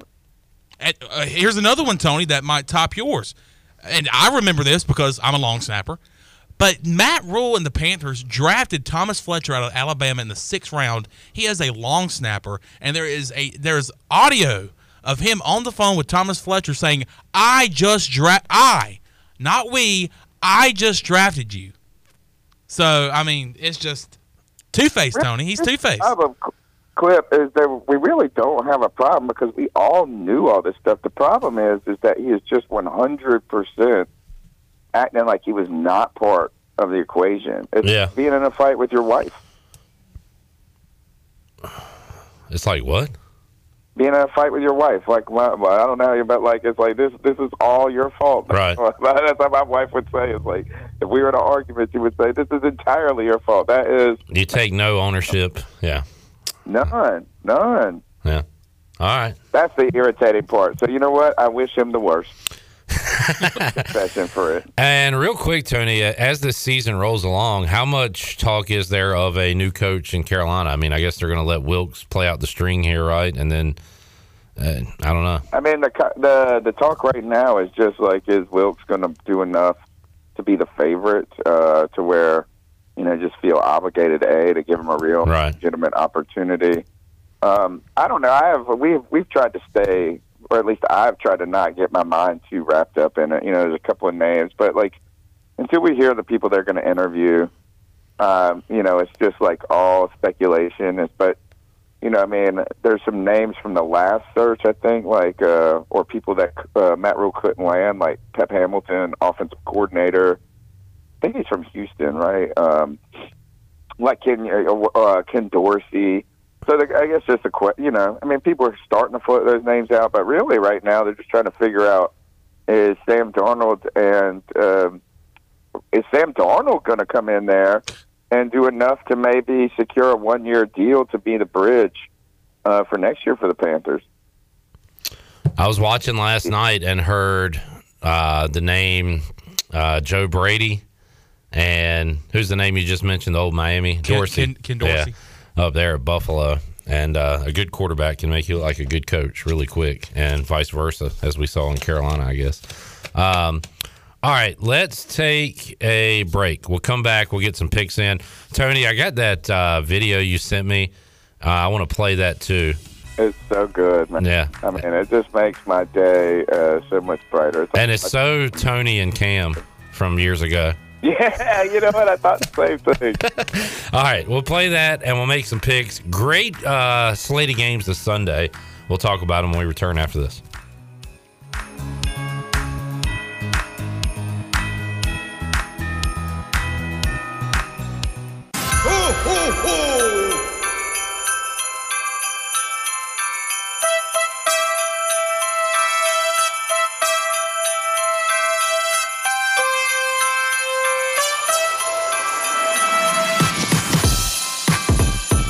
You're listening to Hour 2 of Pirate Radio Live. This hour is brought to you by Country Mart. Country Mart is open every day and has two locations in Bethel on Highway 11 and in Stokes on Highway 903. Country Mart, fueling you up with great food and your engines with great gasoline. Now, back to the show. Welcome back. Do you need custom t shirts, apparel, or promotional items for your business, organization, or event? Keep it local and print it local with University Sportswear. Contact them today at universitysportswearenc.com, the official sportswear provider of Pirate Radio. Now let's head back into PRL. Here's Clip. Back with you, Pirate Radio Live here on a Friday, game day Friday. Pirates and Camels tonight, 7 o'clock, Minges Coliseum. ECU basketball coming up. We'll find out East Carolina's bowl date officially on Sunday. Maybe some news will sneak out before then. Keep it locked this weekend to Pirate Radio social media accounts. Uh, and the treasure chest will open up on Monday. We'll run down the prize list again before we get out of here today and uh, give you a great prize coming up in hour number three, a mystery prize pack as Ellerby has assembled some goodies here. So stay tuned for that. Uh, let's welcome back Tony Dunn to the Pit Electric Live Line. Chandler Honeycutt here. Shirley Rhodes producing. Um, and Tony, I told you last week that I was starting to uh, to see some things, starting to things. The pictures clearing up for me in my head, and I followed that up with a 14 and two week last week. Holy moly! My best week of the year. My only losses were Seattle and Zay Jones with a two point conversion uh, to beat Baltimore. So those were my two losses. I had the Ravens in that one. Tony Dunn, a 13 and 3 week last week. 11 and 5 for CJ and Chandler who has been in the lead the entire year. I think that's back to back weeks where you've been in fourth, but you still have such a large cushion. Uh, you right now have 108 wins on the year to Tony's 102. Tony's ca- Tony's catching up. Tony's coming in the rear view. CJ with 99 wins. I have 95, so I'm still way back. But again, I am uh, I'm seeing the board well, gentlemen. So we'll see if we can keep that going. Um, this is a great slate of games, and I say that, and we start off with kind of three duds. But uh, first game up with no Panthers today. Steelers at Falcons. Chandler, we'll start with you. I'm going to go Steelers on the road. Uh, CJ is taking his Steelers as well. Tony, who are you going with? I think I'm gonna go Falcons at home. I mean, you need to go opposite of me. It's a coin flip game. I'm gonna go. Yeah, definite coin flip. I'm gonna go Falcons at home. Packers at the Bears. Do we know about Aaron Rodgers? I think I saw where he's going to play. I saw something about Jordan Love though, like is like so people are talking about him right now. So I wonder what that means. Aaron Rodgers uh, back at practice uh, for the Packers, so it looks like he will go. What about Justin Fields? He's good. He's not listed on the injury report. All right, so we have our two starting quarterbacks. I kind of wanted to see Love versus Fields, honestly. Um, Rodgers and the Packers stink, but he owns beat the Bears. He owns the Bears. He owns them. I said the same thing earlier this year about the Lions, and the Lions beat the Packers. So I am taking the Bears. I am taking the Packers because the Bears can't win, even uh, if they can score. So Chandler, I'm going to take the Packers too because, like we said, Aaron Rodgers owns the the Bears, and I could see him scoring a touchdown, a rushing touchdown, and doing exactly what he did. Was it last year, or a couple years ago, where he says, "I own you, I own you." I, I think the Bears treat this as a Super Bowl, and they go out and win it. And CJ is picking the Bears as well. Where's it at? Chicago. At the Bears. Oh. The place Rodgers owns. Uh, this is not a playoff implication game, but this is going to be a fun game. Jaguars at Lions, Tony. I'll let you pick first. uh, Jags at Lions. Uh, I'm going Lions. It's uh, I'll go Lions. All right, Chandler. I like the Lions at home. Be good. Uh, CJ's taking the Jags. The Lions are just like the Lions had one three in a row before they lost to Buffalo. These are like the same teams. I know, I know. They're really like mirror opposite. I mean, mirror images of each other. I'm gonna take the Jags. They were frisky last week. They looked good last week in their win over Baltimore. Great drive by Trevor Lawrence. Zay Jones with a career day as well. Huge day for Zay and the game-winning two-point conversion. All right, Mike White comes in and throws all over the Bears. Of course, their defense does stink, but I guess uh, Mike White is the guy when they go to Minnesota on a Sunday. Big game uh, for the Jets, uh, and they are. I think I heard a line on this game. Tony, what do you think the line is? Uh, Jets at Vikings. Uh, four point spiking. I was going to say three and a half. Okay. Y'all are, I think, on the right track. I thought it would be higher than that. Uh, it is Three. three. You got it. No, I I, I was going. That's Uh, my final guess. It is three. That seems low, no? But I mean, I guess it's around what y'all said. Y'all, y'all respect the Jets. It sounds like. Or do you disrespect the Vikings? Uh, I think it's more Uh, no, disrespecting it's the like Vikings. uh, they just kind of match up against each other pretty well. Is that uh, the Jets' defense is what's been really doing their thing, and you know if you can stop the passing game, uh, I, I feel like I mean it's just like who wins, which side of the ball wins. Does the Minnesota offense win, or does the Jets' defense win? And a good matchup this week between Sauce Gardner and Justin Jefferson. Uh, with all that being said, I will take the Vikings at home, as will CJ Chandler. Vikings at home. And Tony. Yeah. All right.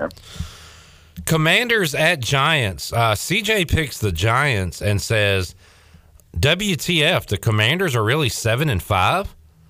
What he should be saying is, "WTF? The Vi- the Giants are really seven and four. The Giants stink. They are frauds." I, I'm not saying the Commanders are good. The Commanders could lose this game, but I, I'm taking Washington on the road, Give and and I was surprised. Have you seen the line on this game, Tony? No, I haven't seen any other line. Take a guess. Are y'all dogs? I think it's pretty. Uh, it's probably the same, but uh, say two points favorites for the Commanders. All right. Uh, I was I I was just surprised to see us favored on the road. Two and a half Commanders favored over the Giants on Sunday.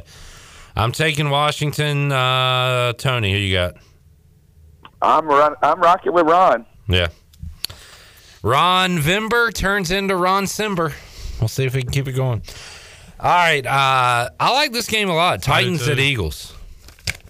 I'm taking the Titans on the road. Mm, I'm going to go with you. I'm going to go Titans on the road too. Mmm. That's music to Tony's ears.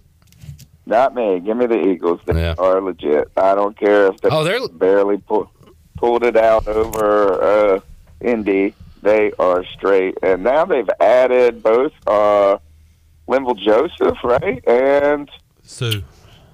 uh, and Ndamukong Suh. Yeah. And they got ran all over by the Packers the other night. Did they? Yep. Oh, so was it two weeks ago that they lost? Oh, yeah, I guess it has been. Oh, they got ran all over by Washington, and then they added those guys, and they got ran all over again. By Indianapolis. Too. Yeah. Well, I'm still sticking with And guess what the Titans like to do? Run. Run Who the football. run? Uh huh. Uh huh. Run the ball. That's an excellent point. Uh huh. Broncos at Ravens. Ravens by a million. Yeah, same. Ravens, man. Broncos stink. Oh, brother, this team stinks. They're awful. They are so bad. This will be a game they win, though, to make uh, everybody go, what the heck is wrong with Lamar and Greg Oden? If the Ravens Now- won last week, maybe, but I I think they bounce back this week. Now the Raven are the Ravens as good as we think they are? Uh, how good do you think they are? I played this game with Tony the other day. What'd you say on uh, Facebook? Who are we talking about, Tony? Was it Matt? Was it Matt Rhule? Yeah. When Tony said Matt Rhule isn't as good as people think he is, and I said, "Well, how good do you think people think he is?" And you don't tell me what I think of it. Don't tell me what I'm thinking about how I think. Cliff gets really uh, defensive about his individuality. he is. Chandler, I hear what you're saying though, because we want to say when we do our "Is this team good?" I want to put Baltimore there, but they are making it hard for me to do that. I lost at J- the Jags last week. You only win by 10 points. You get that last field goal late in that game against us. By the way, I think all their losses this year don't they have five losses at this point? Four or five? Let me check real quick. I think in all their losses, they are not seven and four. All their losses they've led by double digits. at some point. Yeah, Um, they are. It's just uh, the thing is, is the Ravens seem to play to their competition a little bit. Yep. Yeah. And, well, if that's the case, they're going to play poorly on Sunday. Very poorly. All right, Browns at Texans. Why is this game intriguing at all? Deshaun Watson versus his old team. back. Yeah. I will take Cleveland on the road. Cleveland for me. Uh, yeah, I mean, I think we're all going to take Cleveland, but it's not because of Deshaun Watson. I will say that is, in fact, that took the under, the less than under in prize picks with Deshaun Watson at 230 yards. I think they just hand the ball off and make this about try not to make this overly about Deshaun. Yeah, Chubb and Hunt. Yeah. they want to come out there and say we were right and and make him humiliate his old team, or try to get that. That would be wild. Uh, Seahawks at Rams. I'll. Uh, who's the Ram? Is the Rams going back to? Uh, Stafford. Is it Bryce Perkins? They have a different quarterback each week, don't they? They, they had Yeah. Bryce Perkins last week Uh, in, in Kansas City. Yeah, What's the sta- Stafford is out. Wow. Yep. John Wolford will start. Now, why did he not start last week? Injury? Yeah. I will take the Seahawks. I don't love the Seahawks down the stretch, though. Yep, I'm with you, Tony. And uh, just an absolute thriller uh, against the Raiders last week. Um, CJ's taking the Seahawks. Chandler. I'm gonna go Seahawks too. All right. Um, this is the Clip Rock Bowl here for this year. Dolphins at 49ers. Love both of these teams it's gonna going into the year. game. Love both of these teams now. Super Bowl preview potentially. Uh, Dolphins at Niners. Give me my Niners at home over my Dolphins and Shirley's Dolphins. Our Dolphins. Mike McDaniel uh, revenge game. I'm taking the Dolphins on the road, man. Me too. Ooh, all right. I like this. And I don't feel great about it, but I just feel like uh, the Dolphins want to prove something, and like um at every level, and the 49ers are kind of just need to be in cruise control at this point. Like they don't have to, you know, they just can't be great, work terrible throughout the rest of the season. They'll be fine in the getting to the playoffs. I don't like the Niners in a shootout. So if Hill and Waddle are running all over the place scoring, I don't know if the Niners can keep up. I, so I guess what I'm saying is I think they're going to hold that offense down, which is kind of terrifying to say. Uh, the way this uh, Dolphins team has looked. Guess the line on that game, Tony. Uh, Dolphins at Niners. What do you got? Uh, Niners plus one? So you think the Dolphins are road favorites? No, excuse me, minus one. Uh, Niners by four is the line. Four. Wow. Yeah. Does West Vegas know that we don't? Right. Yeah. All right. Another great game. Chiefs at Bengals. Chandler. Mm. Hmm. Give me the Bengals at home. Hmm. I want to do that, but I'm not. I'm gonna say the. Ch- I'm gonna say the Chiefs. Oh, if Ja'Marr Chase is gonna play, Oh yeah. Shirley, hit that video I sent you real quick. So this is a girl who just had what is it, a wisdom teeth deal, Tony? Is that what it was? Where I think so. She's like hopped up on the uh the pain meds and is a huge Bengals fan and got really emotional on the way home after her dental procedure. She's a genius, by the way. She really is just calling it straight at this point. And it reminds me of Tony Dunn uh, back in the Cam Newton days. So this is uh Bengals fan, very emotional. Joe Burrow's jersey came in handy today. I didn't wear the pretty one because I didn't think I should. Oh, I went right to get that one What's wrong, sis? I know he's got a girlfriend. And I'm happy for him. But I'm not happy for me in that situation. You love Joe Burrow, don't you?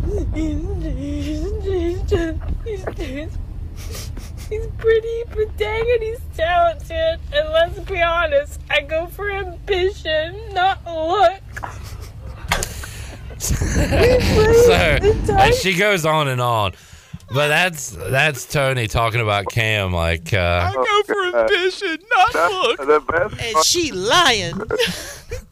God, she went on and she said, I don't know if we're going to have to Ja'Marr Chase. She goes, uh, th- we got the Titans this week, but next week we got the, I guess this was last week Yeah. this was made, and now she's talking about having to play Patrick Mahomes, and he's so good. uh, she knows what she's talking about. Give me the Chiefs. All right. Um Joe Mi- Mixon is still dealing with concussion. I don't know if he, I mean, I don't Yeah. know what the status is with those guys, but uh, the Bengals are not healthy. They're going to need to. Joe Burrow's going to have to win. And I tell you this is, I mean, and he can. The Bengals can win, but look, Patrick Mahomes right now is on fire, dude. Like, I mean, he's playing the best football we've probably ever seen anybody ever play. All right, uh Chandler, who you got? I'm gonna go. Did you say Bengals already? I was about to say I got Bengals at home. He All right. said he said Bengals at home. All right, the Raiders are the new Titans for me. I've I still haven't fully figured out the Titans. I still miss their games. I used to miss them every week. Now I can't pick a Raiders game. And they host the Chargers. And I'm going to take the Raiders. Mm. I'm taking. I'm going to take the Chargers because the Raiders don't let them fool you. I'm They're taking- still bad. Go Chargers. All right, CJ also taking the Chargers. Colts at Cowboys. I will take Dallas. This is not one of the good games Yeah. this Yeah, weekend. it's a good dad game. And that is Sunday night. So Tony, you can uh, make it about you from one o'clock to seven fifteen, and then uh, in the night it's all about the family. You taking the Cowboys, Chandler? Wait, you taking the Colts? Mm, no. Do it. You want to? No, man. How Yep, funny would that be? Your gut's telling you? Do it. Yeah. Colts. All right. Oh my god. Chandler's taking the Colts. Oh my god. Saints at Bucks. Um, mm. Tony, you almost talked me into it last week, What with the Bucks? but I stuck with the Browns. God, but that- it was last second too. I know. Uh, uh, I'm going to take the Bucks. I'll take the Bucks this week. Saints coming off uh, scoring zero points. That's never good. Uh, Chandler. I'm going Bucks at home. All right, we're all on the Bucks. All right, the picks are in. Tony, have a great weekend. Hope you uh, get to feeling back 100%. Yeah, thank you. I got one plug though. Uh, Sunday, since we're on a bye, and we are starting our first ever, and we make this every year on the bye. Uh, instead of having a post game show, we're doing a charity drive for one of the. We're going to partner with a charity by a Panthers player each year and support uh, support of them. We'll have trivia games. We'll be talking about football, looking around, uh, watching the games, and doing a bunch of fun activities. This year, we'll be supporting the Bradley and Nikki Bozeman Foundation. Uh, you can actually go uh, to my Twitter account. It's pinned right now, cat underscore chronicles, and find the link. It's, I've got it in any video that you find, either our podcast or YouTube in the description. And uh, what it is is a charity dedicated to uh, kind of addressing food insecurity for kids at, school and uh, you know don't have enough to eat and are you know kind of trying to struggling with studying and stuff and hungry. And they also got like an anti-bullying uh, platform that they do as well alongside of that. So we've already they set the goal when we reached out to them for five thousand dollars. I was like, holy cow, man! I was like, we've never even made five thousand dollars on this podcast. How are we going to do that? But uh, we're already up to eight hundred dollars in donations. So uh, you know, it's the giving season, tax deductible. Go give five, ten bucks, and uh, you know, help us kick off uh, the first of a tradition um, that we hope to to do for a long time on the C three Panthers podcast. All right, cool. Uh, you can follow uh, Tony and the C3 podcast online. Uh, is that still cat underscore chronicles? On Twitter, yes, and then uh, just you know Google or YouTube C three Panthers podcast will come up, or just put in Panthers podcast and Google. We're the number one, baby. Number one. All right. Thanks, Tony. All right. Thank you. Tony Dunn. We'll take a timeout, come back, wrap up hour number two of Pirate Radio Live here on a Friday. Back with you after this.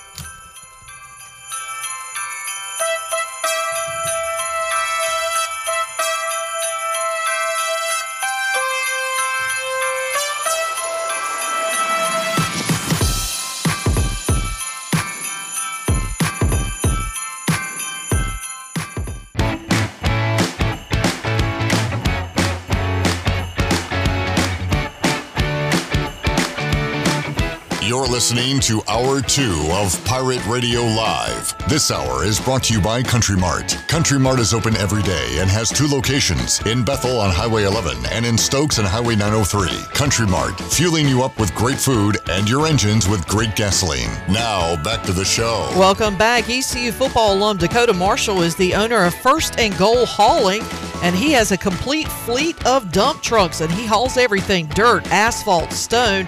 And with First and Goal Hauling, it's a touchdown every time. Follow First and Goal Hauling on Facebook today. Now let's head back in to PRL. Here's Clip. All right. Conan, who appears to be a Cowboys fan, which would explain why he wants to fight somebody. Because Cowboys fans have rocks for brains, They're just always angry. always angry, always yelling, hooting, hollering. Uh, No, Conan, I think Brian Bailey has. I think he's a pretty smart guy. he's not dumb like some Cowboys fans. I'm not dumb like some Cowboy fans are. So I'm not dumb like some Cowboy fans. Thank you. I, I agree. Brian has brains. Um, Conan says Jimmy Smith's, not the former Jaguars receiver, I'm assuming. Jimmy Smith's Jingle Bells is the best Christmas song ever. Fight me on this. Fight me. Fight, me. Find me, fight me.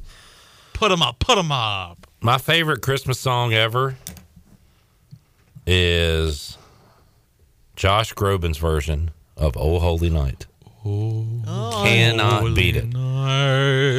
There's one that's not um, considered a, hol- a holiday song, but you do hear it during um, this time of year, and that is uh, Cheese up, hose down. no, Okay. Hallelujah. Hallelujah. Yes, but I'm talking. Yeah, My favorite tradition Leonard- is the- Troy trying to say hallelujah. Yes, that is my favorite holiday tradition as well. How do you say it? Hiya Hiya hoo-ha? Hiya Hiya hoo-ha! Give him praise. Ha ha Give him some praise. Ha hoo Um, my favorite version is uh, by Pentatonix, and if you've never heard of it, it is Oh, yeah. My- phenomenal. My daughter loves likes them and that song a lot. Yeah. Now, if you go with kind of like a pop type Christmas song, um, I I'm hands down, and I know, uh, you know, a lot of people have their own tastes, but "Hey Santa" by Wilson Phillips is my favorite Christmas song. You've never heard that song? I like Wilson Phillips. I don't know if I know that You song. will have to YouTube it during the break. Uh, is Chandler singing it right now? he is trying to sing it. Hey Santa. Okay. Chandler, what's your favorite Christmas song? Probably Santa Claus is coming to town by the Jackson Five. Oh, that is a great That's a one. good one. My daughter That's a likes good that one. one too. Claus is coming to town. Oh yeah. I um I like uh you know uh what is it uh Merry Christmas Happy Holidays by NSYNC. Merry great- Christmas. Merry Christmas and happy holidays. Merry Christmas. Merry Christmas.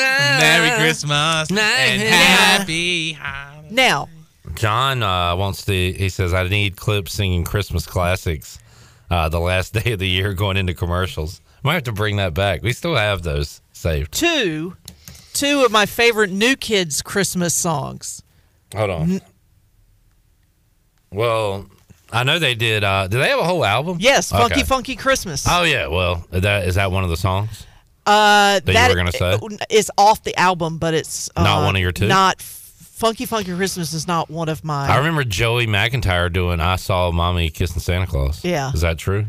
Um. Oh gosh. I think last night. I saw Santa Claus. I think it's it's like, it's like a rock version Uh. of, but it's not that one. So what are the two you? and then there's another one that's off of their uh, most recent Christmas album, which is called. Uh, old guys enjoying Christmas. no, but the name of the song is "Unwrap You." We're too old for this. No, Why do these women keep touching us at concerts? no. The album's called "I Took a Selfie with Shirley." That's what that's called. The album's called I Am Taking Shirley to Court for Harassment I by accosted. Donnie Wahlberg. No, no, no. The album's called "I Acco- I Got Accosted by Shirley Rhodes." At least three fifths of the band got accosted by Shirley Rhodes. I wonder if the other two guys feel left out now, Shirley. That they have not been able to be touched by you. I, you know, I don't know about Danny, but I know Jordan. Jordan has a tendency to be a germaphobe, so Jordan I can I can see him just not wanting to touch anybody. Um, and Danny, I just I don't, I don't know if he's a germaphobe too, but he's they are the only two I've I have not accosted. Uh, Tyler says 12 Days of Christmas by Straight No Chaser is his favorite. Straight no chase. Okay, all right, that's fair. Carter wants us to hashtag stick to sports. What's your, he didn't say that. He's just asking sports questions. Oh, Uh, what's your bowl projection? ooh, ooh, ooh! I got a I got a good question. Hold on. Let me get to Carter's Okay, real go quick. Uh, let's go Gasparilla, ECU, Missouri. Let's go with that. That's my I'm locked in on projection. Uh, he says also basketball score prediction. I say Do you really want to know? I, th- I, I think Pirates by six. Campbell by three. I hope I'm wrong. I'm seeing orange right now. Mm-hmm. You're seeing Chris Haymeyer. I'm seeing like You're sev- seeing Haymeyer's head floating around. 74-69 Campbell. Okay. Hope I'm That's wrong. A, yeah. Hope I'm that wrong. Out sounds the fair. score of the other night. Conan likes "Merry Christmas from the Family." By Oh yeah, Robert Earl yeah, Keen. yeah. They the, said that's a the old close second. one. Uh, I Uh, like the Dixie your- Chicks version. What was your question you were going to ask? What is your favorite Christmas parody song? Oh, mine's probably like Oh, like uh, two front teeth or something. No, uh, Want well, for uh, Adam Sandler. Like, what? What's an example? an example would be: Have you ever heard the Twelve Pains of Christmas? Yeah, they always Yeah. played on the radio. Yeah, yeah. That's what I'm talking about. Parody songs. I remember riding around. I need, uh, Mom, are you listening? Uh, there's one parody song called um, "It Goes to the Theme of God Rest Ye Merry Gentlemen," but um, oh God, the restroom said something women. I forget how the, the actual title, but it goes. But that's a good one. All right, so when Uh, I the Jingle a kid, Dogs. I was dogs a kid, barking we the used to jingle ride bells. around. I want to say, is it Tammy Faye Bakker? Tammy Faye Bakker was Jimmy Bakker's wife. I want to say What was the name of that? she was doing some kind of she had some kind of Christmas album for kids or something. Uh huh.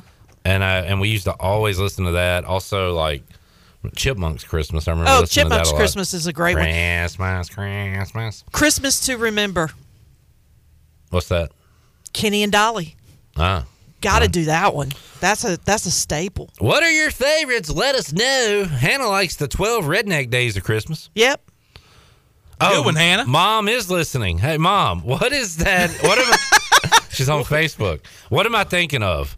Remember, we used to listen to it in the car. Was it like, was it Tammy Faye Bakker? I, I we don't used know. to listen. You know, all I want for Christmas is my two front teeth. All I want for Christmas. Shirley. Uh, I want a hippopotamus for Christmas. oh yeah, I remember A hippopotamus will do. Oh yeah, my uh, my my mama, my mother's mother, my grandmother got that for me. Anyway, so that that was, I had a memory about that. Robert says Danny is the redheaded stepchild in New Kids on the Block. I would say he was the least popular. He was the least popular because he just really wasn't that attractive. But then he started lifting weights, and then the girls were like, "Ooh, muscles!" And you know, um, but no, I mean, if you're if you're going by looks and not ambition, like uh, Bengals fan back here with the uh, anesthesia, I like ambition and not looks. not looks. She is lying. She's lying. I'm gonna go ahead and tell you, from a female perspective, she is lying. I don't know. Joe Burrow nothing does with kind of have a an eye. He's got like sunken eyes or something. He looks a little strange.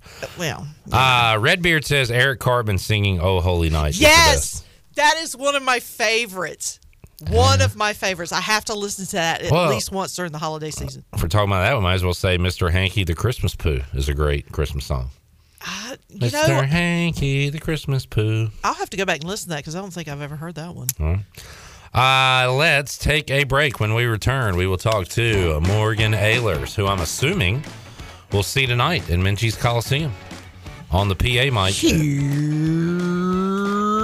come the pirates. Shooting two. Pirates, Camels go at it. We'll talk hoops and football. Does Morgan know what bowl the Pirates will be in? We'll ask him after this.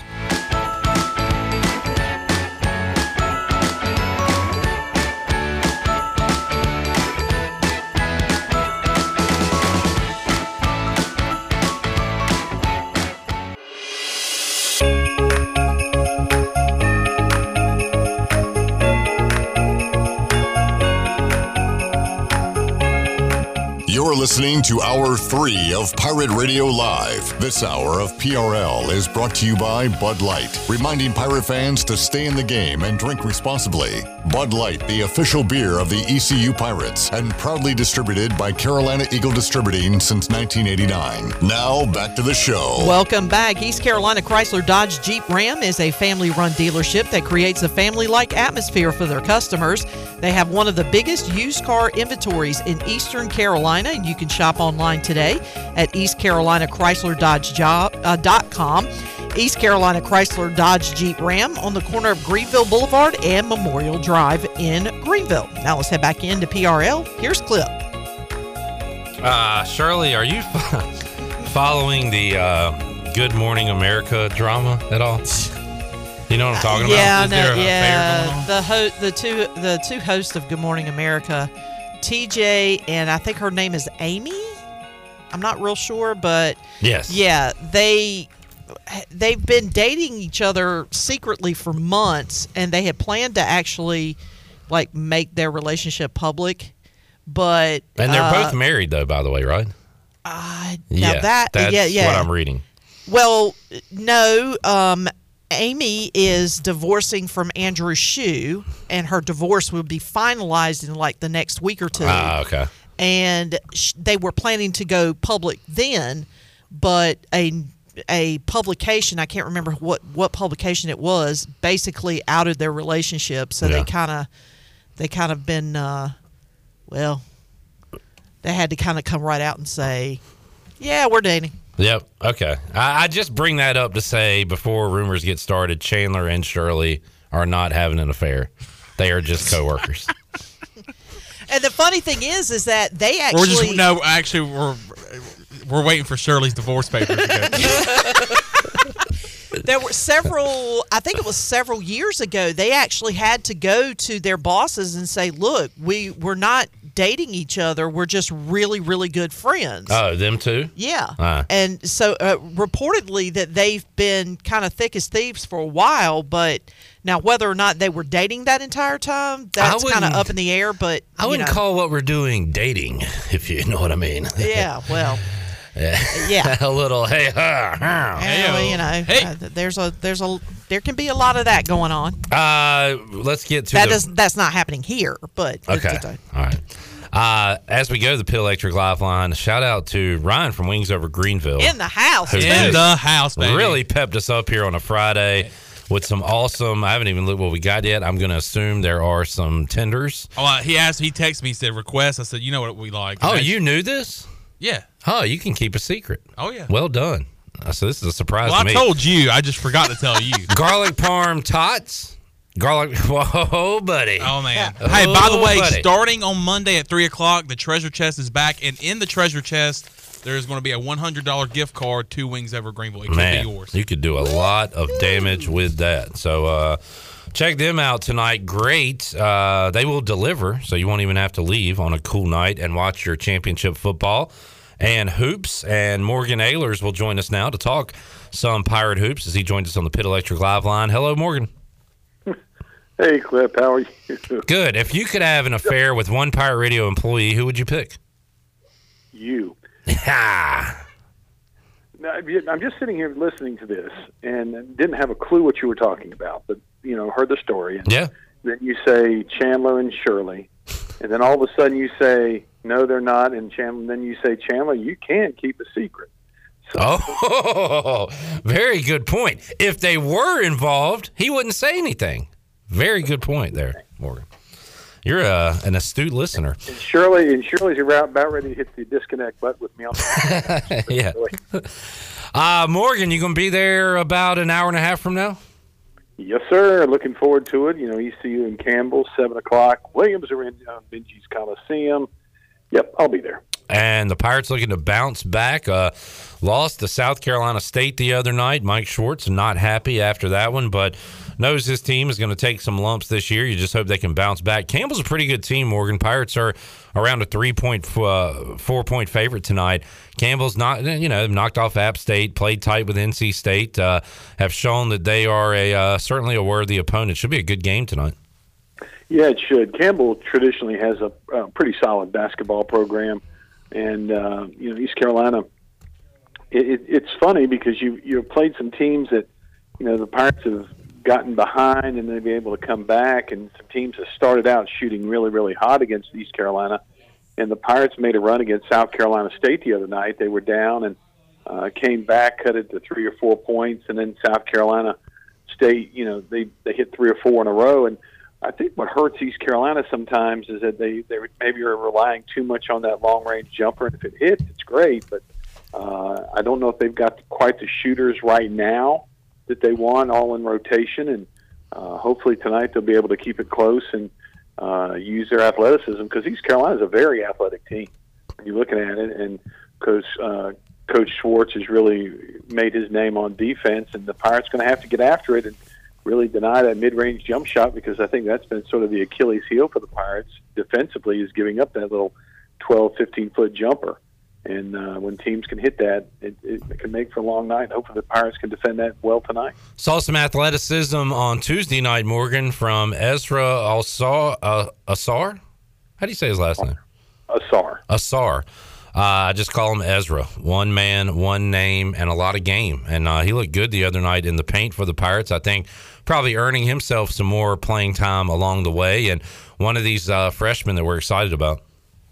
Yeah, he was out there the first time I saw him play. I was like, okay, he's, he's got you know some athleticism. And the other night, I think he got in there and he made a really couple of nice post moves inside where he was very quick. You know, on a little spin around uh, uh, floaters and little jump shots, and little hook shots that he had in there, and really showed a lot of athleticism, a lot of fast twitch stuff on the inside. And if he can keep doing that and developing some confidence, that gives a big body that really they don't have. I mean, Luigi's seven foot when he's in there and, healthy, and uh, but he doesn't have that those quick, you know, moves around the basket. And Ezra, you know, did that the other night. That was very impressive. Morgan Ayers will be on the PA mic tonight. East Carolina taking on Campbell, 7 o'clock, Minges Coliseum. We are awaiting to find out, Morgan, where the Pirates will be bowling, and we know it won't be the Fenway Bowl. Uh, that will be Louisville and uh, Cincinnati going at it uh, in Fenway Park. So you can X that one off, and now it looks like we're, we're trending more south, starting to see more and more Gasparilla uh, as potential down in Tampa on the 23rd. Uh, what are you, Morgan Ayers, hearing? Or just tell us where we're going. How about that? Uh, I kind of I think that the Birmingham Bowl, if Tulane happens to lose Saturday, I think the Birmingham Bowl will really try to make a push for Tulane, just because of logistics and trying to get a big crowd for that game. Uh, what if you, what if Tulane wins? I think that we'll end up in the Birmingham Bowl. And Okay. Gasparilla Bowl will probably take UCF. That's just my gut feeling. Due to that would make sense due to location. I know nothing, so Right. No, but you're kind of that's what we're doing. We're kind of putting this puzzle together. So yeah, implications from that game. Uh, you know, will have an impact on where the Pirates go bowling. So interesting take there. So uh, do you think? Well, again, we don't know anything, Morgan. But do you think we're down to maybe those two? Can we narrow it down that far? Uh, I think that, and, and an outside chance. I still think the Military Bowl might might come into play a little bit. Okay. But again, I don't. You know, I'm just reading everything like you're reading and seeing the different people who who make predictions uh, about where things go. And you know, I know the East Carolinas, you know, would rather go somewhere else other than the Military Bowl. But uh, you know, if you're a fan, five hours or driving versus a 10 hour drive or a 12 hour drive yeah. or flight makes a, it makes a lot of difference too. So we'll have to wait and see till Sunday.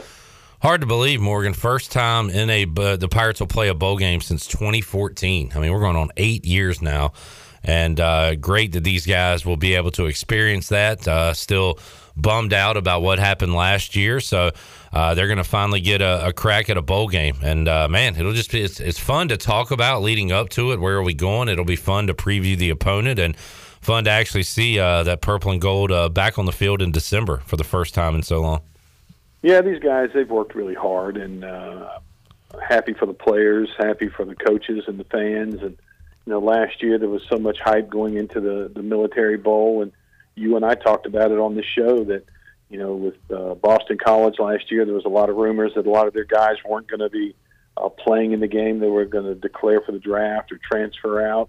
Uh, I think five linemen out of uh, the top eight that they had were not going to be playing in the bowl, and lo and behold, everybody gets COVID the day before we're supposed to play, and uh, you know whatever.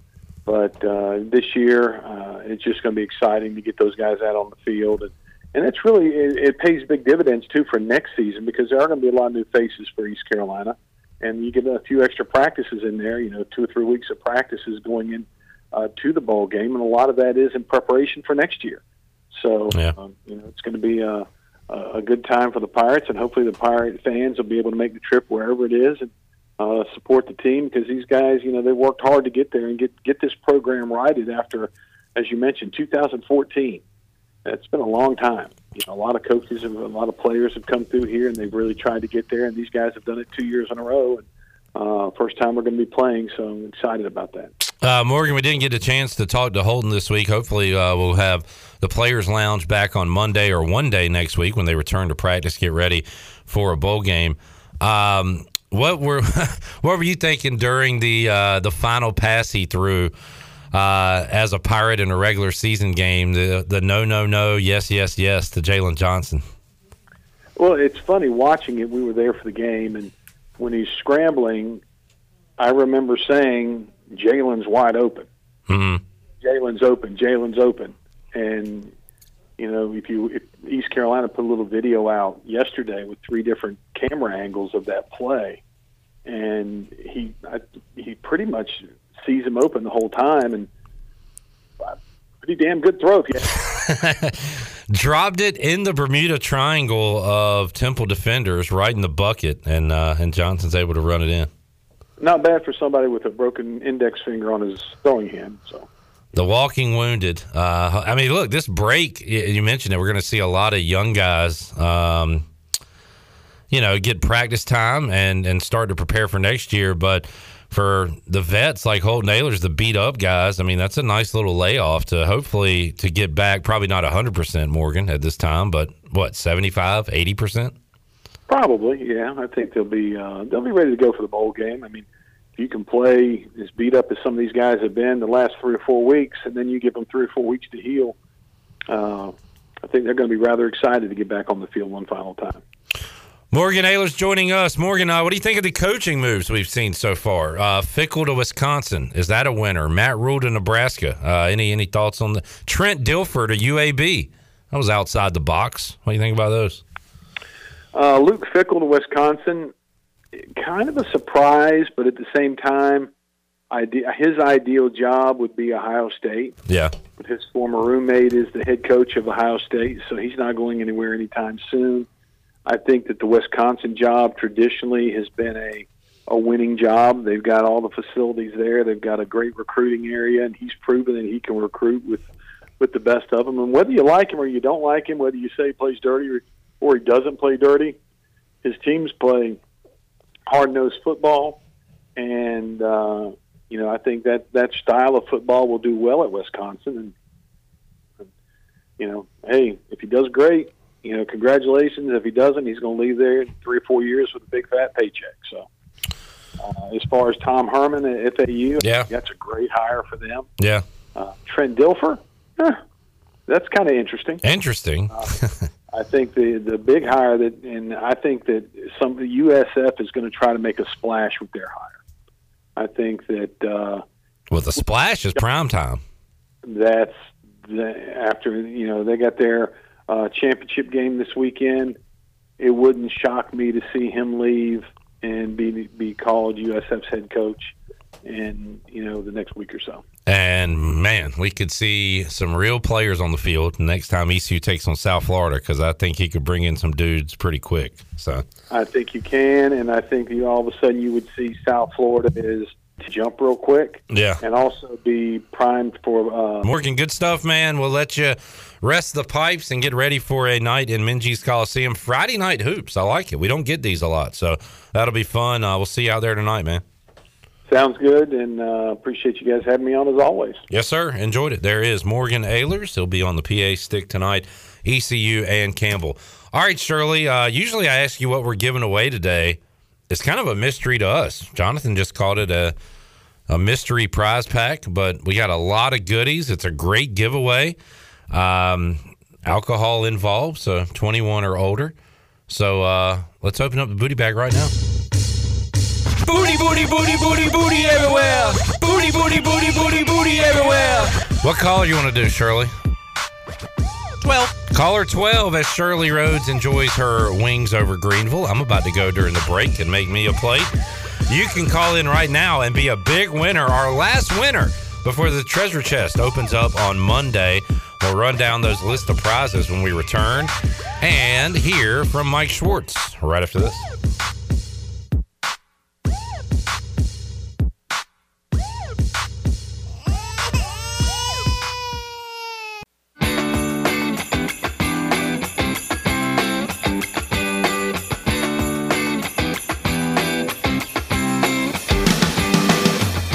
You're listening to Hour 3 of Pirate Radio Live. This hour of PRL is brought to you by Bud Light, reminding Pirate fans to stay in the game and drink responsibly. Bud Light, the official beer of the ECU Pirates, and proudly distributed by Carolina Eagle Distributing since 1989. Now, back to the show. Welcome back. Tiebreakers is open every day at 11 a.m. It is the best place to watch your favorite sports while enjoying the best wings in town, along with sandwiches, appetizers, cold beer, and more. Follow Tiebreakers on Facebook and Instagram for daily updates. Tiebreakers in Greenville at Bells Fork and in downtown Winterville on Railroad Street. And congratulations to Tyler Macemore of Winston-Salem was our big winner and our mystery prize pack for a Friday. Clip. Yesterday's history, tomorrow's a mystery. Rick Smith used to say. Mhm. And today's prize pack is a mystery, but Tyler's going to be very excited when he receives his gifts. And you will be excited starting on Monday when we open up the Pirate Radio treasure chest. We'll let you know what all is in the treasure chest uh, in a moment. But right now, let's get ready for Pirate Hoops coming up tonight, 7 o'clock, Minges Coliseum, uh, ECU and Campbell. Mike Schwartz met with the media ahead of tonight's game yesterday, and here's that Q&A. We've talked about this before that a lot of the things that we go through this year is the first time. You know, it'll be the last time that it's the first time. And, you know, we've we're going through the first time right now, a two game losing streak. We've lost two in a row. Uh, we lost our first game at home. And, you know, we came back yesterday and, and really tried to scrub out that game versus South Carolina State, and we'll get at it today in practice.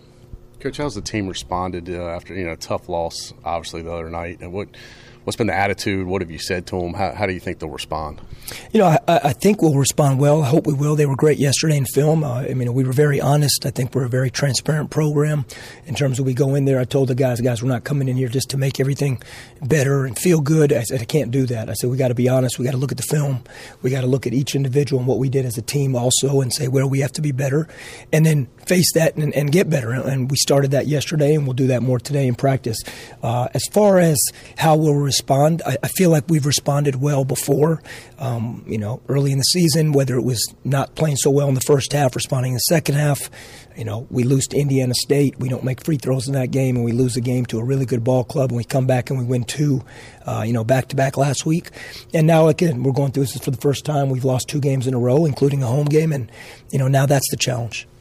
I know you don't want to give away too much of the game plan, but it seems like the games y'all have had the most success is when y'all picked up full court or three quarter court. Do you see kind of transitioning back to that more? You know what? I don't. It's not that we tried to go away from it, but here's what happens sometimes when you play teams that really play four four ball handlers, and anybody can take the ball out. And obviously, if we're not scoring or we're turning the ball over or we're not getting to the free throw line the way that we had been, we had been one of the top teams in the nation getting to the free throw line going up into the South Carolina State game. I think in the South Carolina, State game, I don't think we shot a free throw in the second half, and I think we made we shot very few for the game. So the point being is, if we don't have an opportunity to get into our full court pressure, and again I've said this before, it's not a press, it's just full court man to man defense. If we can't get into it, yeah, it poses some issues for us.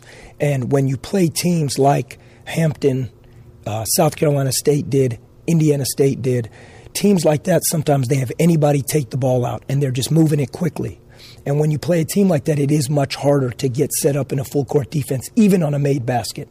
So the the plan is never not be not to be in a full court defense. It's just a matter of can we execute it or not. Anything special about playing Friday night? Kind of unique. I don't remember a lot of ECU basketball games on Friday night here in Greenville. Well, it's definitely my first Friday night game in Greenville. Uh, I don't know. You know, I, I've been a part of Friday night basketball before, different times of year, particularly in the in the in the preseason, and you know, um, in terms of non-conference games. So, you know, I'm excited about it. It's exciting that uh, we get a chance to get back on the court. I, I've said this before, Troy. You and I have talked. Uh, love to have another day of practice. I think you always want this time of year, especially coming off of that long road trip to Florida, where I felt like the lack of repetition, lack of practice for a younger team going into Old Dominion, and then having really one day of prep for South Carolina State. You know, coaches would rather have another day of practice always, but the schedule is what it is, and excited about Friday night and being at home. Not unusual for coaches to lose their voice a little early in the season. Perhaps uh, you doing anything to try and heal up with that? A, big bottle of honey upstairs. I'm just guzzling on you. How does final exam week affect the players in their preparation? Yeah, that's a great point. Uh, you know, sometimes we lose sight uh, as we, we just look at that two hour block of that game, and that's obviously what you know what what we're all evaluated on in terms of the wins and losses and the results there. But the guys got a lot going, whether it be practice, whether it be taking care of their bodies, whether it be academics, most importantly, and getting ready for finals. So, you know, this stretch of four games in six days through the Old Dominion game, then a couple days play South Carolina State a couple days play Campbell, and then we go back on the road right prior to finals for next week. Yeah, it's definitely a challenging, uh, challenging stretch. As far as their preparation, it doesn't change what we do, but I think as coaches and, and as educators, we have to be cognizant of what they're going through on and off the court. What have you seen from Campbell so far? I know they're four and three. They've played some smaller teams, but they've also played some bigger teams as well. Yeah, no, no, they've had some really great wins. I mean, uh, they've had some great wins. They you know, a huge win the other night versus Stetson, who's a really good basketball team. Uh, you know, they played NC State really to a possession game on the road and very realistically could have won that game, and, and, and, and, probably in their minds they would say they should have won that game. So, point being, this is a really good ball club. Uh, Coach McGeehan has done an incredible job with their program. They're shooting 38% from three. Uh, you know, Coach uh, Clemons is a dynamic guard. They have two very skilled post players. They run a very unique offensive system that I know is very well known, but they are extremely efficient scoring.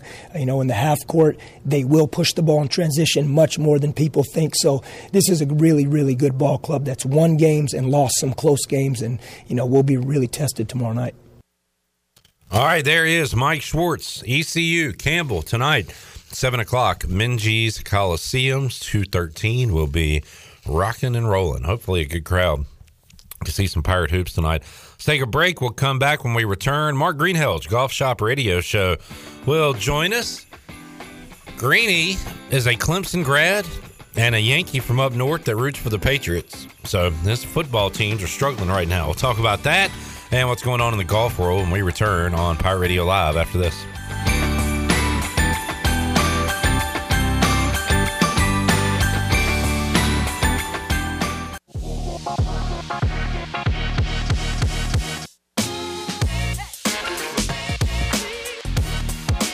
You're listening to Hour 3 of Pirate Radio Live. This hour of PRL is brought to you by Bud Light, reminding pirate fans to stay in the game and drink responsibly. Bud Light, the official beer of the ECU Pirates, and proudly distributed by Carolina Eagle Distributing since 1989. Now, back to the show. Welcome back. Country Mart has been locally owned and operated for over 40 years and is your premier country store, serving the best cheese biscuits and country food around. Country Mart is open every day and has two locations in Bethel on Highway 11 and in Stokes on Highway 903. Both Country Mart locations are top of the line fuel stations serving Shell gas, including 93 ethanol free high octane gas. Country Mart filling you up with great food and your engines with great gasoline. Now let's head back into PRL. Here's Cliff. Thank you, Shirley. Chandler Honeycutt here on a Friday. We will quickly head out to the Pit Electric Live line and talk to Mark Greenhalgh, host Golf Shop Radio Show, coming your way Saturday, 8 to 10 a.m. right here on Pirate Radio. And we will talk to Greeny now. Greeny, how you doing today?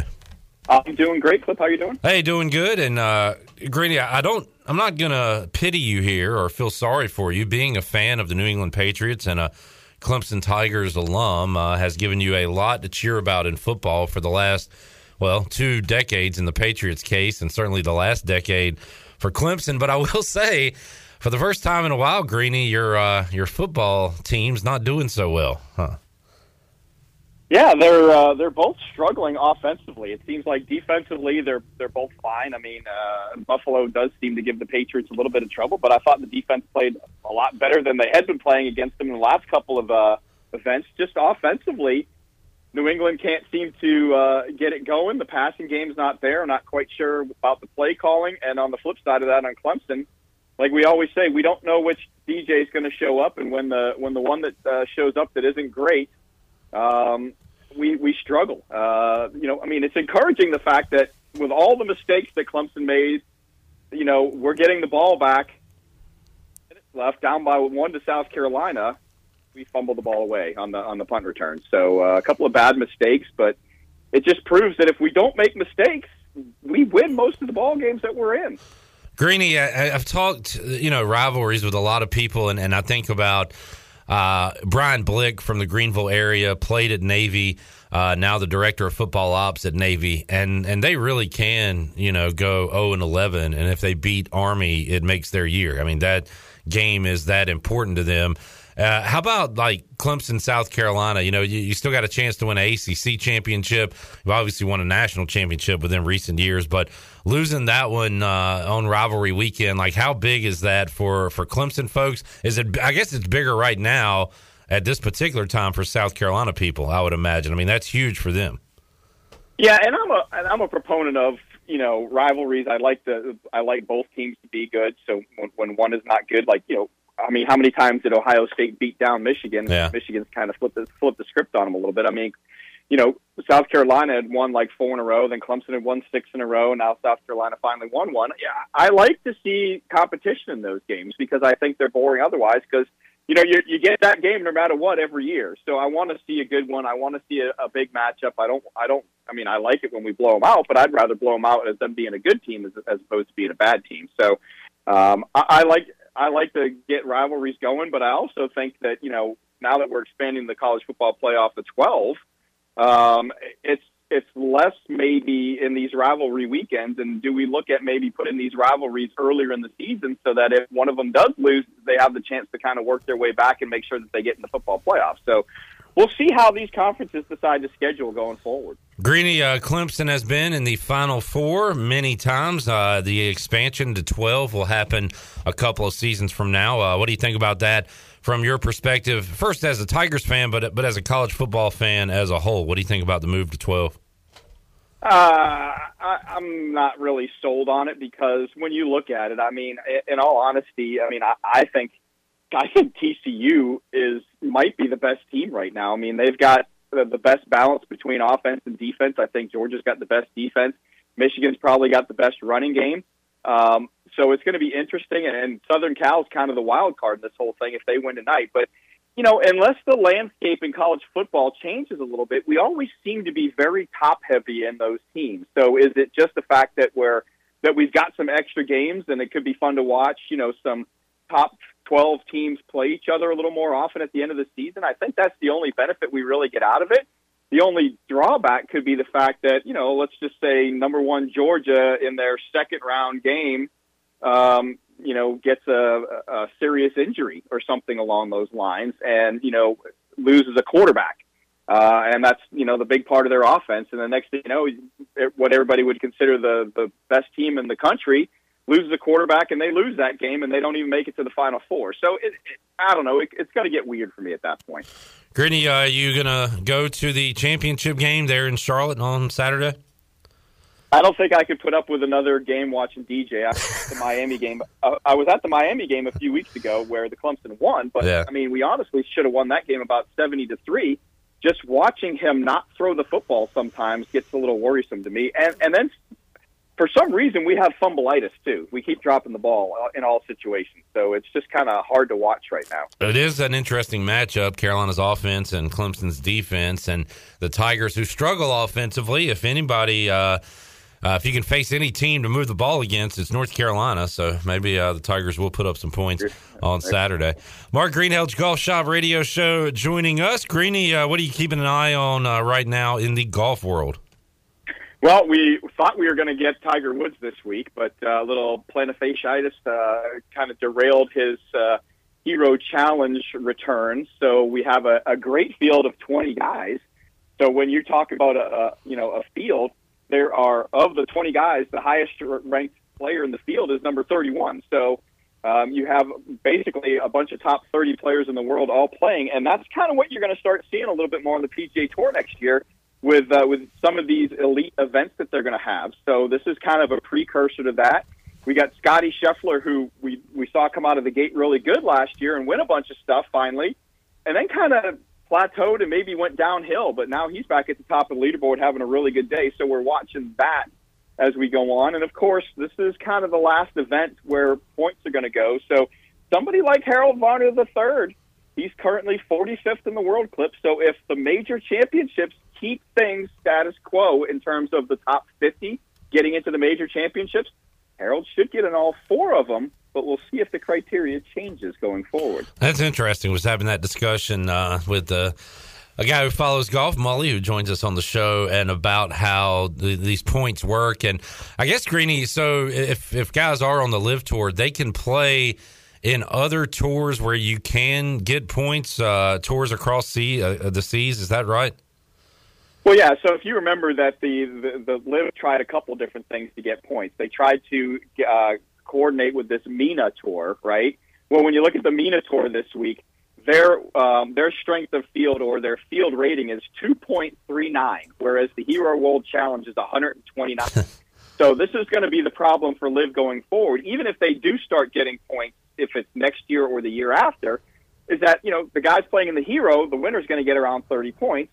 Um, guys might get maybe 10 or 11 Yeah. points. So if, if everybody else is getting three times the amount of points that you're getting, you're going to have to win just to kind of maybe maintain your spot, like I've talked about before. And if you're not winning, if you're a Ian Poulter or Lee Westwood who's finished, you know, 25th or 30th, or Phil Mickelson for that matter, you're just going to continue to fall in those standings. So uh, those guys are going to have to, you know, make hay. Like they're going to have to win, like Cam Smith did last week in Australia, to try and maintain. Mark Greenhalgh, Golf Shop Radio Show, joining us on the Pit Electric Live Line. He and uh, his crew will be hosting the Golf Shop Radio Show Saturday, 8 to 10 a.m. on Pirate Radio. Greeny, what you got planned for this Saturday show? Well, we got uh, Bill Bender, and then we're going to talk to uh, Don Munson, who is the voice of the Clemson Tigers. So we'll get his feel for that. We're going to take a little trip down to Sea Island, Georgia, see what they have going on down there. Check in on uh, the Sea Island Mafia, all the PGA Tour players that play out of Sea Island, Georgia. And we're going to talk a little golf gambling with Keith Stewart because golf gambling's kind of last year, I think, kind of moved to the forefront a little bit with all the different things and all the different opportunities. Yeah. We'll talk a little bit more about that on Saturday. Good stuff. Mark Greenhalgh, Golf Shop Radio Show, joining us. Check him out Saturday morning, 8 to 10 a.m. here on Pirate Radio. Greeny, have a great show Saturday, a good weekend, and uh, we'll talk to you again next week. All right, thanks, Clip. You too. There is Mark Greenhalgh joining us, Golf Shop Radio Show coming your way on Saturday. I'm finishing up my Wings over Greenville. They deliver. Man, give them a call. That was fantastic. And we're finishing up the show when we return on Pirate Radio Live here on a Friday. Back with you after this.